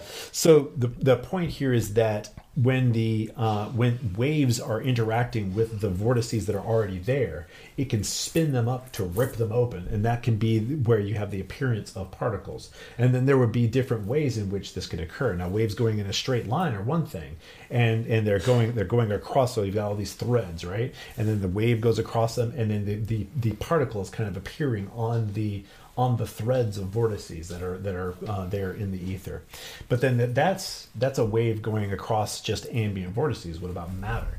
Well, matter would be that there is something bouncing in place. There's there's a wave that turns back in against itself, and then the knot vortex. And this is something that Kelvin uh, developed is the the vortex atom theory, and uh, and and it's uh, it's uh, it's really amazing. But anyway, so so as the as the waves are going across these vortices, what's happening is it's ripping open the the the vortex that's there into this cavitation. That's how we have the appearance of what what we would think of as a particle like an electron. And so so that would be um, whenever you're talking about antimatter, generally what's occurring whenever they're talking about things is they're using abstractions that are many layers deep of abstraction. So, like there's something called a phonon, where um, it, if it's a way too deep, if I if I ask a question that is is going to go beyond layers, uh, I didn't know how, if it was going to be something that would be more simple. Yeah. Um, if uh, if you can if it requires a lot. I'll try to the the point. I guess. Let's see. Let's how do we how do we reel this in? Um, the idea. What, what, did you ask specifically? I said, how would I mean, given uh, ether? Oh, antimatter. Uh, antimatter. The point is that there are abstractions people make for things. You know, there's there's thirty thousand gallons in that pool. What's a gallon? It's a arbitrary unit you picked to divide things up into. Mm-hmm that's going that happens in physics a lot where we have these arbitrary units that we divided things up into and they're not really necessarily real divisions. Yeah. They're just a good they just are related to something that's useful in some way. Mm. and when they're and sometimes we think of them as real because they're related to something useful. Like the temperature between you know uh, freezing and boiling in a certain number of atoms that we pick out. If you you know it, it'll have an effect that temperature and you can give it a label but it's not it doesn't really exist on its own any more than a wave out there in the ocean exists without the water. Mm. and, but you can think of it. You can accidentally mm. in physics when you start doing all these abstractions you can just like a person can think of a wave as a real individual entity without before they go oh wait a minute it wouldn't even be there without the water. That happens when you're trying to deal with physics. You, these super complex things you can lose track of what's real and what's virtual Mm. And they even call things virtual particles a lot of times. And so whenever you're talking about something like antimatter, sometimes what they're talking about are these effects. Like, you know, if you're talking about quarks, for instance, then you're going to be talking about an abstraction that has to do with a useful way of dividing up the energy and the way that it, you know, looks in this specific model that descends from all of this. You know, it's it's a way of looking at it and dividing it up. And so mm that is the challenge and that's the problem actually with ether there is a problem with ether theory that is that we have to we have to go back down some of these roads that we haven't we've developed these models that are these weird abstractions that have gotten us all into all this the so many different problems in physics right now. Mm. I don't even want to get into all of yeah. them. You could look it up. There's a million different problems in physics right now. But we have something that works for a lot of stuff. And so it's kind of like the Windows operating system is a great big pile of shit, okay? But the thing is, imagine trying to redevelop it from scratch yeah. And trying to get that out to everybody who's using it in the world. Yeah. It's it's a it's a that would take like like the government would have to mandate that we're, we're redoing windows. They have to stay with the system that they've got kind of. And so they're locked into a piece of shit. Yeah, yeah. and it gets worse every year. Yeah. But so that's that's kind of where we're at with physics is that the, here this would be really this would be super useful completely change the way that everything works but who's going to do all that work that we have to do of the redevelopment and deploy it out to the people who are making objects? And and that is actually the real problem with with ether physics is that there's a lot of work. Okay. I ask very loaded questions. Um, let's do this. We we are at the at the end now and i want to make sure we're able to get this in one episode. So what is uh, what i would love to do uh, is if you could then basically as a little soundbite that we could use uh, for the end, a little a little segment to uh, to share with the world. Explain ether, why it's important, why you think it's you know it, it is the answer, and uh, and explain a little bit, of just you know, briefly, just recap, you know, why you wrote the book, the paper you write, and just give a brief little five five ten minute synopsis of of all of this and, and what the real takeaway is for everybody as it pertains to to the ether, your work, and and the things that you believe it's ultimately going to lead to, and and can better explain, and, and whatever the case may be, whatever it is you think is most the most important takeaway for the audience in a digestible way. All right. Let's see if I can do this, man. You you, you set me up, man. Uh-huh. All right. Um, the the ether is an alternative method of viewing modern physics that opens the door to a bridge between science and spirituality that allows us for to come to new understandings that would revolutionize our method of dealing with energy. And dealing with energy is the big question, the big problem that we're facing, that we have war, that we have all of this um, inequality. All of those things relate to something that is also related to spirituality. And so here you have a single solution that we can pursue if we're willing to put the work in. And it could lead us to a whole new place in the way that we conceive of ourselves, the way that we conceive of reality and our place in it, and how we develop our own future. It's basically the key to the freedom of mankind. Well, um, you know, I I could not agree more. I say it all the time that the real breakthrough uh, lies in the marrying of of science and, and spirituality. Uh, that is what Tesla knew. I mean, I think that's even what Hitler knew because he talked about it back then too. Like that was, I mean, it was the mixing of those things. Uh, you know, within the occult and yeah, they wanted to control. Yeah, yeah, through through far more nefarious ends, but nonetheless, that understanding. Look what was achieved. Look at, I mean, uh, that was one little country that nearly took over the world. Mm-hmm. That's crazy. Like, uh, and so, uh, but that therein, like, science has become dogmatic. Um, and, and until we, you know, really start to stretch and go outside into these these realms that were formerly, I mean, it, it wasn't anything before. It wasn't relegated to a fringe. It was just yeah. pure exploration. Pure, and, yeah. and that was just the science. Yeah. Period. It was yeah. absolutely the accepted science. Yeah, and what it should have been, and it's changed and uh, and and therein I think lies the mysteries and the the answers that we we seek. Uh, but we can't abandon one for the other. We can't go all in on one uh, or all into the other. It's a marrying symbiosis. There, there we go again. There's a full circle. It, it comes back to that. So what is what is going to be or what is in the book? Um, obviously, it's a, you know some months out, but uh, uh, what what is the the main the main takeaway from the book? The point of the book? What is it you're you're conveying within this? there is a lot of um, pushback against this idea. Tremendous amount. I've been fighting it for uh, at least 15 years. I've, I've, been um, I've been in it for roughly 20 years, and and and just been it's been such a huge struggle that I've finally found a place where I have. I've been fighting with physicists. I've been fighting with with people for long enough that now there is this opening where people are going, wait a minute, maybe, wait a minute, hold on and so, what this book is about is providing that basis. And I'm going to try to do it in a way that absolutely anybody can understand it down because I, I, present things at a high school level. That's what I try to always do is is make sure that it is something that anyone can understand because I go into great detail to explain it in a simple fashion.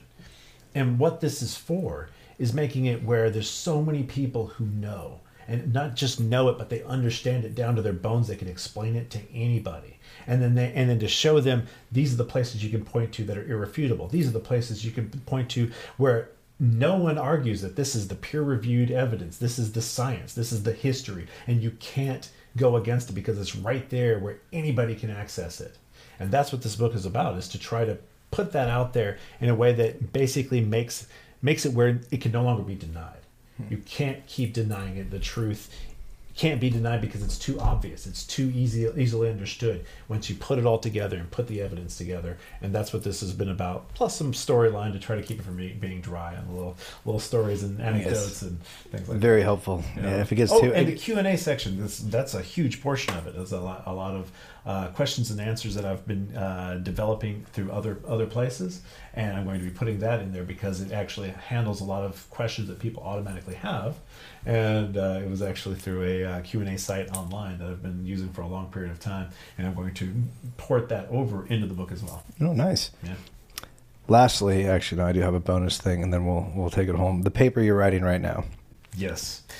That is uh, um, is Minkowski spacetime or let's I have to I'll, I'll, I'll give you the title but I think it's right now it's is, is Minkowski spacetime uh, pseudoscience is is the paper that I'm writing, and the idea here is to be clickbaity for people who are physicists, mm-hmm. and uh, and the first thing they're going to want to do is is is punch me in the face. You yep. know, that's the, that's the whole, yep. whole goal, and uh, and because what I'm going to do and, and I have done is pour over the history of the development of electromagnetism from the the fathers of electromagnetism and show them exactly where and when each of them spoke about all of these topics about the development of special relativity because that is where everyone says that ether was thrown away and it's not. And so basically in this one paper i'm showing for for historians and for specifically historians of physics these are the people that talked about it this is where they talked about it this is when they talked about it this is how what they said and this is how you can understand it at a high school level because the problem is physicists sometimes i, I actually am I'm, I'm presenting it as a tool for teaching but the truth of the matter is people who are academics sometimes don't realize they take things on faith and they don't recognize how much they're taking on faith and they don't want to mm. really address that. So mm. part of this paper is to to address it from a high school level. Here's what you haven't been taught because they haven't been taught the alternative interpretation of special relativity that was absolutely undeniably there. They nobody knows about this. It's so weird. It is it is really weird. Yeah. Yeah, very weird. Anyway, we we'll, we'll leave the speculation aside for why that is. Um, okay, this has been incredible, man. First and foremost, uh, you're you're a wealth of knowledge, and uh, and I cannot commend you and uh, appreciate you enough for sticking your neck out and, and, doing this for such a long period of time, and uh, sending you nothing but uh, good vibes. That this all blows up huge in your favor, and uh, and you can you can be you, yeah, set it in your face.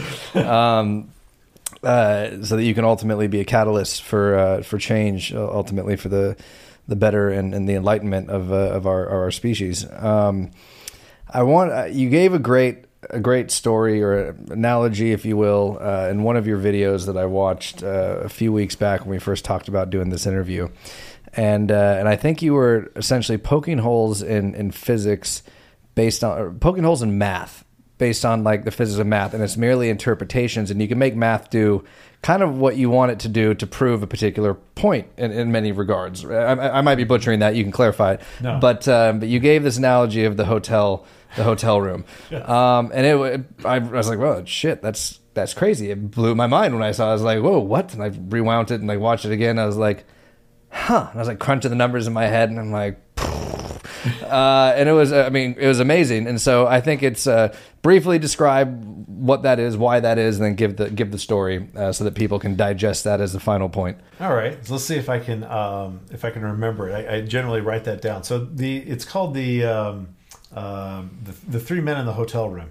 And, and the point of it is is that I can lay out an explanation of math uh, that seems utterly rigorous and undeniable, but it is nonsensical because I haven't mapped the math to reality properly. And I can trick you into doing the exact same thing very easily. Mm. And and this could happen. Here's the thing: if it can happen in something so simple as this little thing, mm-hmm. imagine how easy it is for it to happen in something much more complex like yeah. relativity.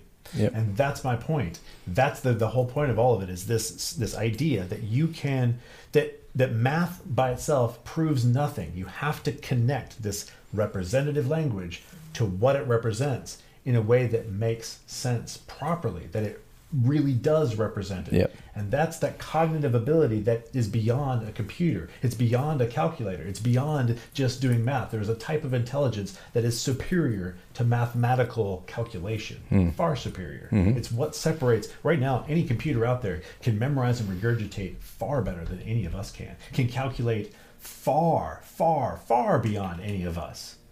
Is it intelligent? Do we base our idea of intelligence on calculation ability? Answer, of course, is no. So there is some other ability, and that's what I'm talking about here, and, and we've kind of forgotten that in certain cases. So let's see if I can remember the the. It's a, it's basically it's a cute little riddle, and that's all it is. It's so simple, um, but, but but you can screw it up, and I hope I don't screw up the, the punchline.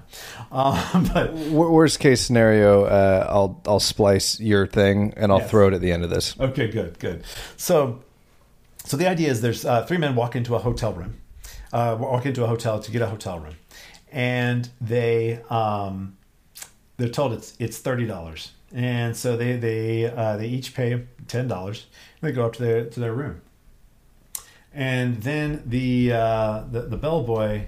Uh, or the, the the hotel manager goes, oh man, I, just remembered that uh, that's that's they're supposed to get a five dollar discount, and so he's like, here, quick, g- g- take this up to them and give them the refund, give them the five dollars, and uh, and so the the bellboy takes the uh, the five dollars up there. He's like, you know, how am I going to split this up? I you know, it's good. There's there's five dollars. There's three of them. It's like, are they really going to know? I, I just I'll just give them a dollar each. I'll just keep the two myself. So they, they uh, he takes it and gives them a, a dollar each, and um, so each of them has uh, paid uh, nine dollars um, plus the the two the um, the bellboy kept. So that's three times nine is twenty seven plus the two two, seven, eight, twenty nine. Where'd the other dollar go? Mm-hmm.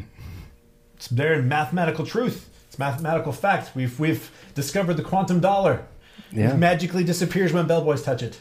Yeah. And then, and that's the thing is there's it's just I've I've I've formulated the understanding of the map between the math and reality in a way that is misleading. Yeah. And this can easily happen. It's very easy to do that. And it's and the math doesn't prove it. I can just yell at you that it's is um 27 plus you know, it's 3 times 9 27 huh huh Yeah. yeah it is isn't it it's Yeah. right it's mathematical fact is is 2 plus 27 29 yeah uh-huh right well it's uh, well there you go quantum dollar it's missing it proved it mathematically i didn't prove jack Yeah. I didn't prove a damn thing I did my math wrong. How do, does one know if the math is done wrong? You have to do what they call hand waving. Hand waving. And what they mean by that is doing the intelligent thing, which is to examine the way that one thing maps to the other. And that and that's part of the problem of what was called shut up and calculate. It's and it's something a lot of people have, have complained about and when it comes to mathematical physics for many, many years. It's what uh, oh Tesla's quote. There's a there's a quote by Tesla specifically about this problem in particular. Let me see if I can grab it real quick. I bet Well, he's looking that up. I'm just going to reiterate for the audience in case that that you know slipped really quick. The math of that: thirty dollar hotel room, three guys. They each pay ten dollars. They go up to their hotel room. The manager realizes he overcharged them. He gives the bellhop five dollars. Here, this is a refund. Five dollars. Go up and give it to him. The bellhop goes. Well, how am I going to divide five dollars between three guys? You know what? I'm just going to keep two of the dollars, and I'm going to give them each one back. How about that? That, then they won't even know. So then he gives them each uh, their their dollar back, which means that they each paid only nine dollars for the hotel room, and he kept two. And so if you add that up, that is you know three times nine, 27 plus two, that's twenty nine dollars. Well, how is that possible? It was thirty dollars. It, it's, a, it's a quantum dollar, the, the mysterious dollar. Uh, very interesting. It's the framing of you know of the math, and it's a very great example. Yeah, uh, it's uh, it's actually slightly difficult to to explain well. Uh, forgotten that I mean, okay, it's it's actually fairly easy if I can remember the explanation, but remembering the explanation for some reason is, is a little difficult because it's trying to convey the understanding of what we did wrong there and why we did it wrong. Yeah, uh, I can put I can put it. I'll put it in the in the YouTube comments or, Or the. let's I'll- leave it for everybody else to, because that's fun to figure out. It's like, Yeah. wait a minute, what did I do wrong? How did I get fooled? Yeah. uh, and Yeah. because that is an exercise I think is valuable for people to to understand Yeah. that you know when people say it's in the math, it's in the Yeah. math, they're, Yeah. that they're full of it. Yeah, yeah. so, um, this is a quote from Tesla. Uh, Today's scientists have substituted mathematics for experiments, and they wander off through equation after equation and eventually build a structure which has no relation to reality. bum bum bum.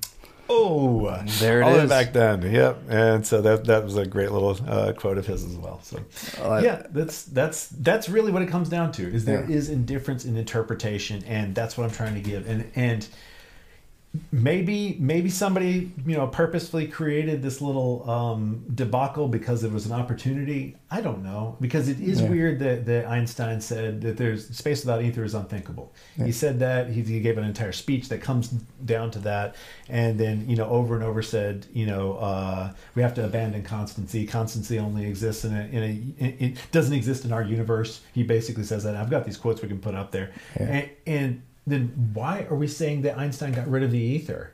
Why are we saying constancy is is a you know the the the truth of the reality? Yeah.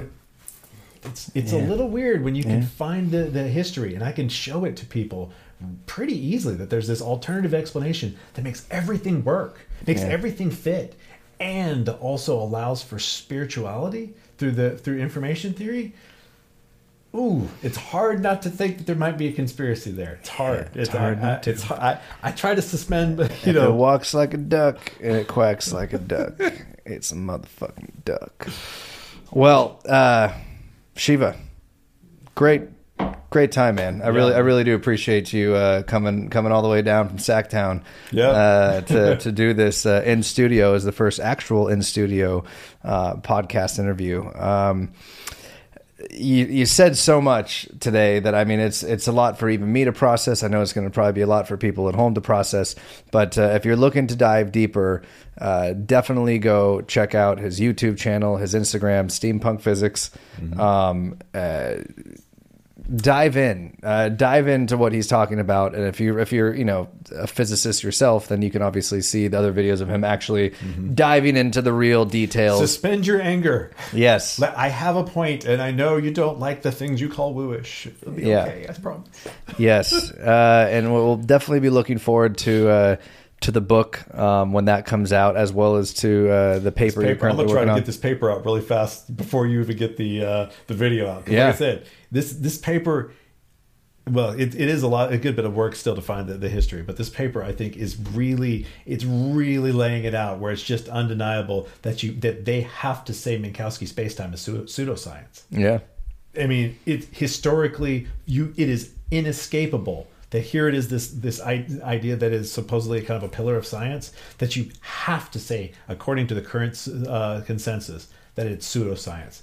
That's a big, it's a big claim. yeah, it's a big, It's a big claim. right there. Um, Shiva Meucci, Mayuchi, Mayuchi, Mayuchi, Mayuchi, Mayuchi. Mayuch. Ooh, I Yeah, like that my, too. uh, my grandfather's name was Guglielmo, Guglielmo Giovanni Michele Meucci. I like that a lot. This, this is easier, and, I, and I'm still even fucking that up. One last thing I, I forgot to tell you.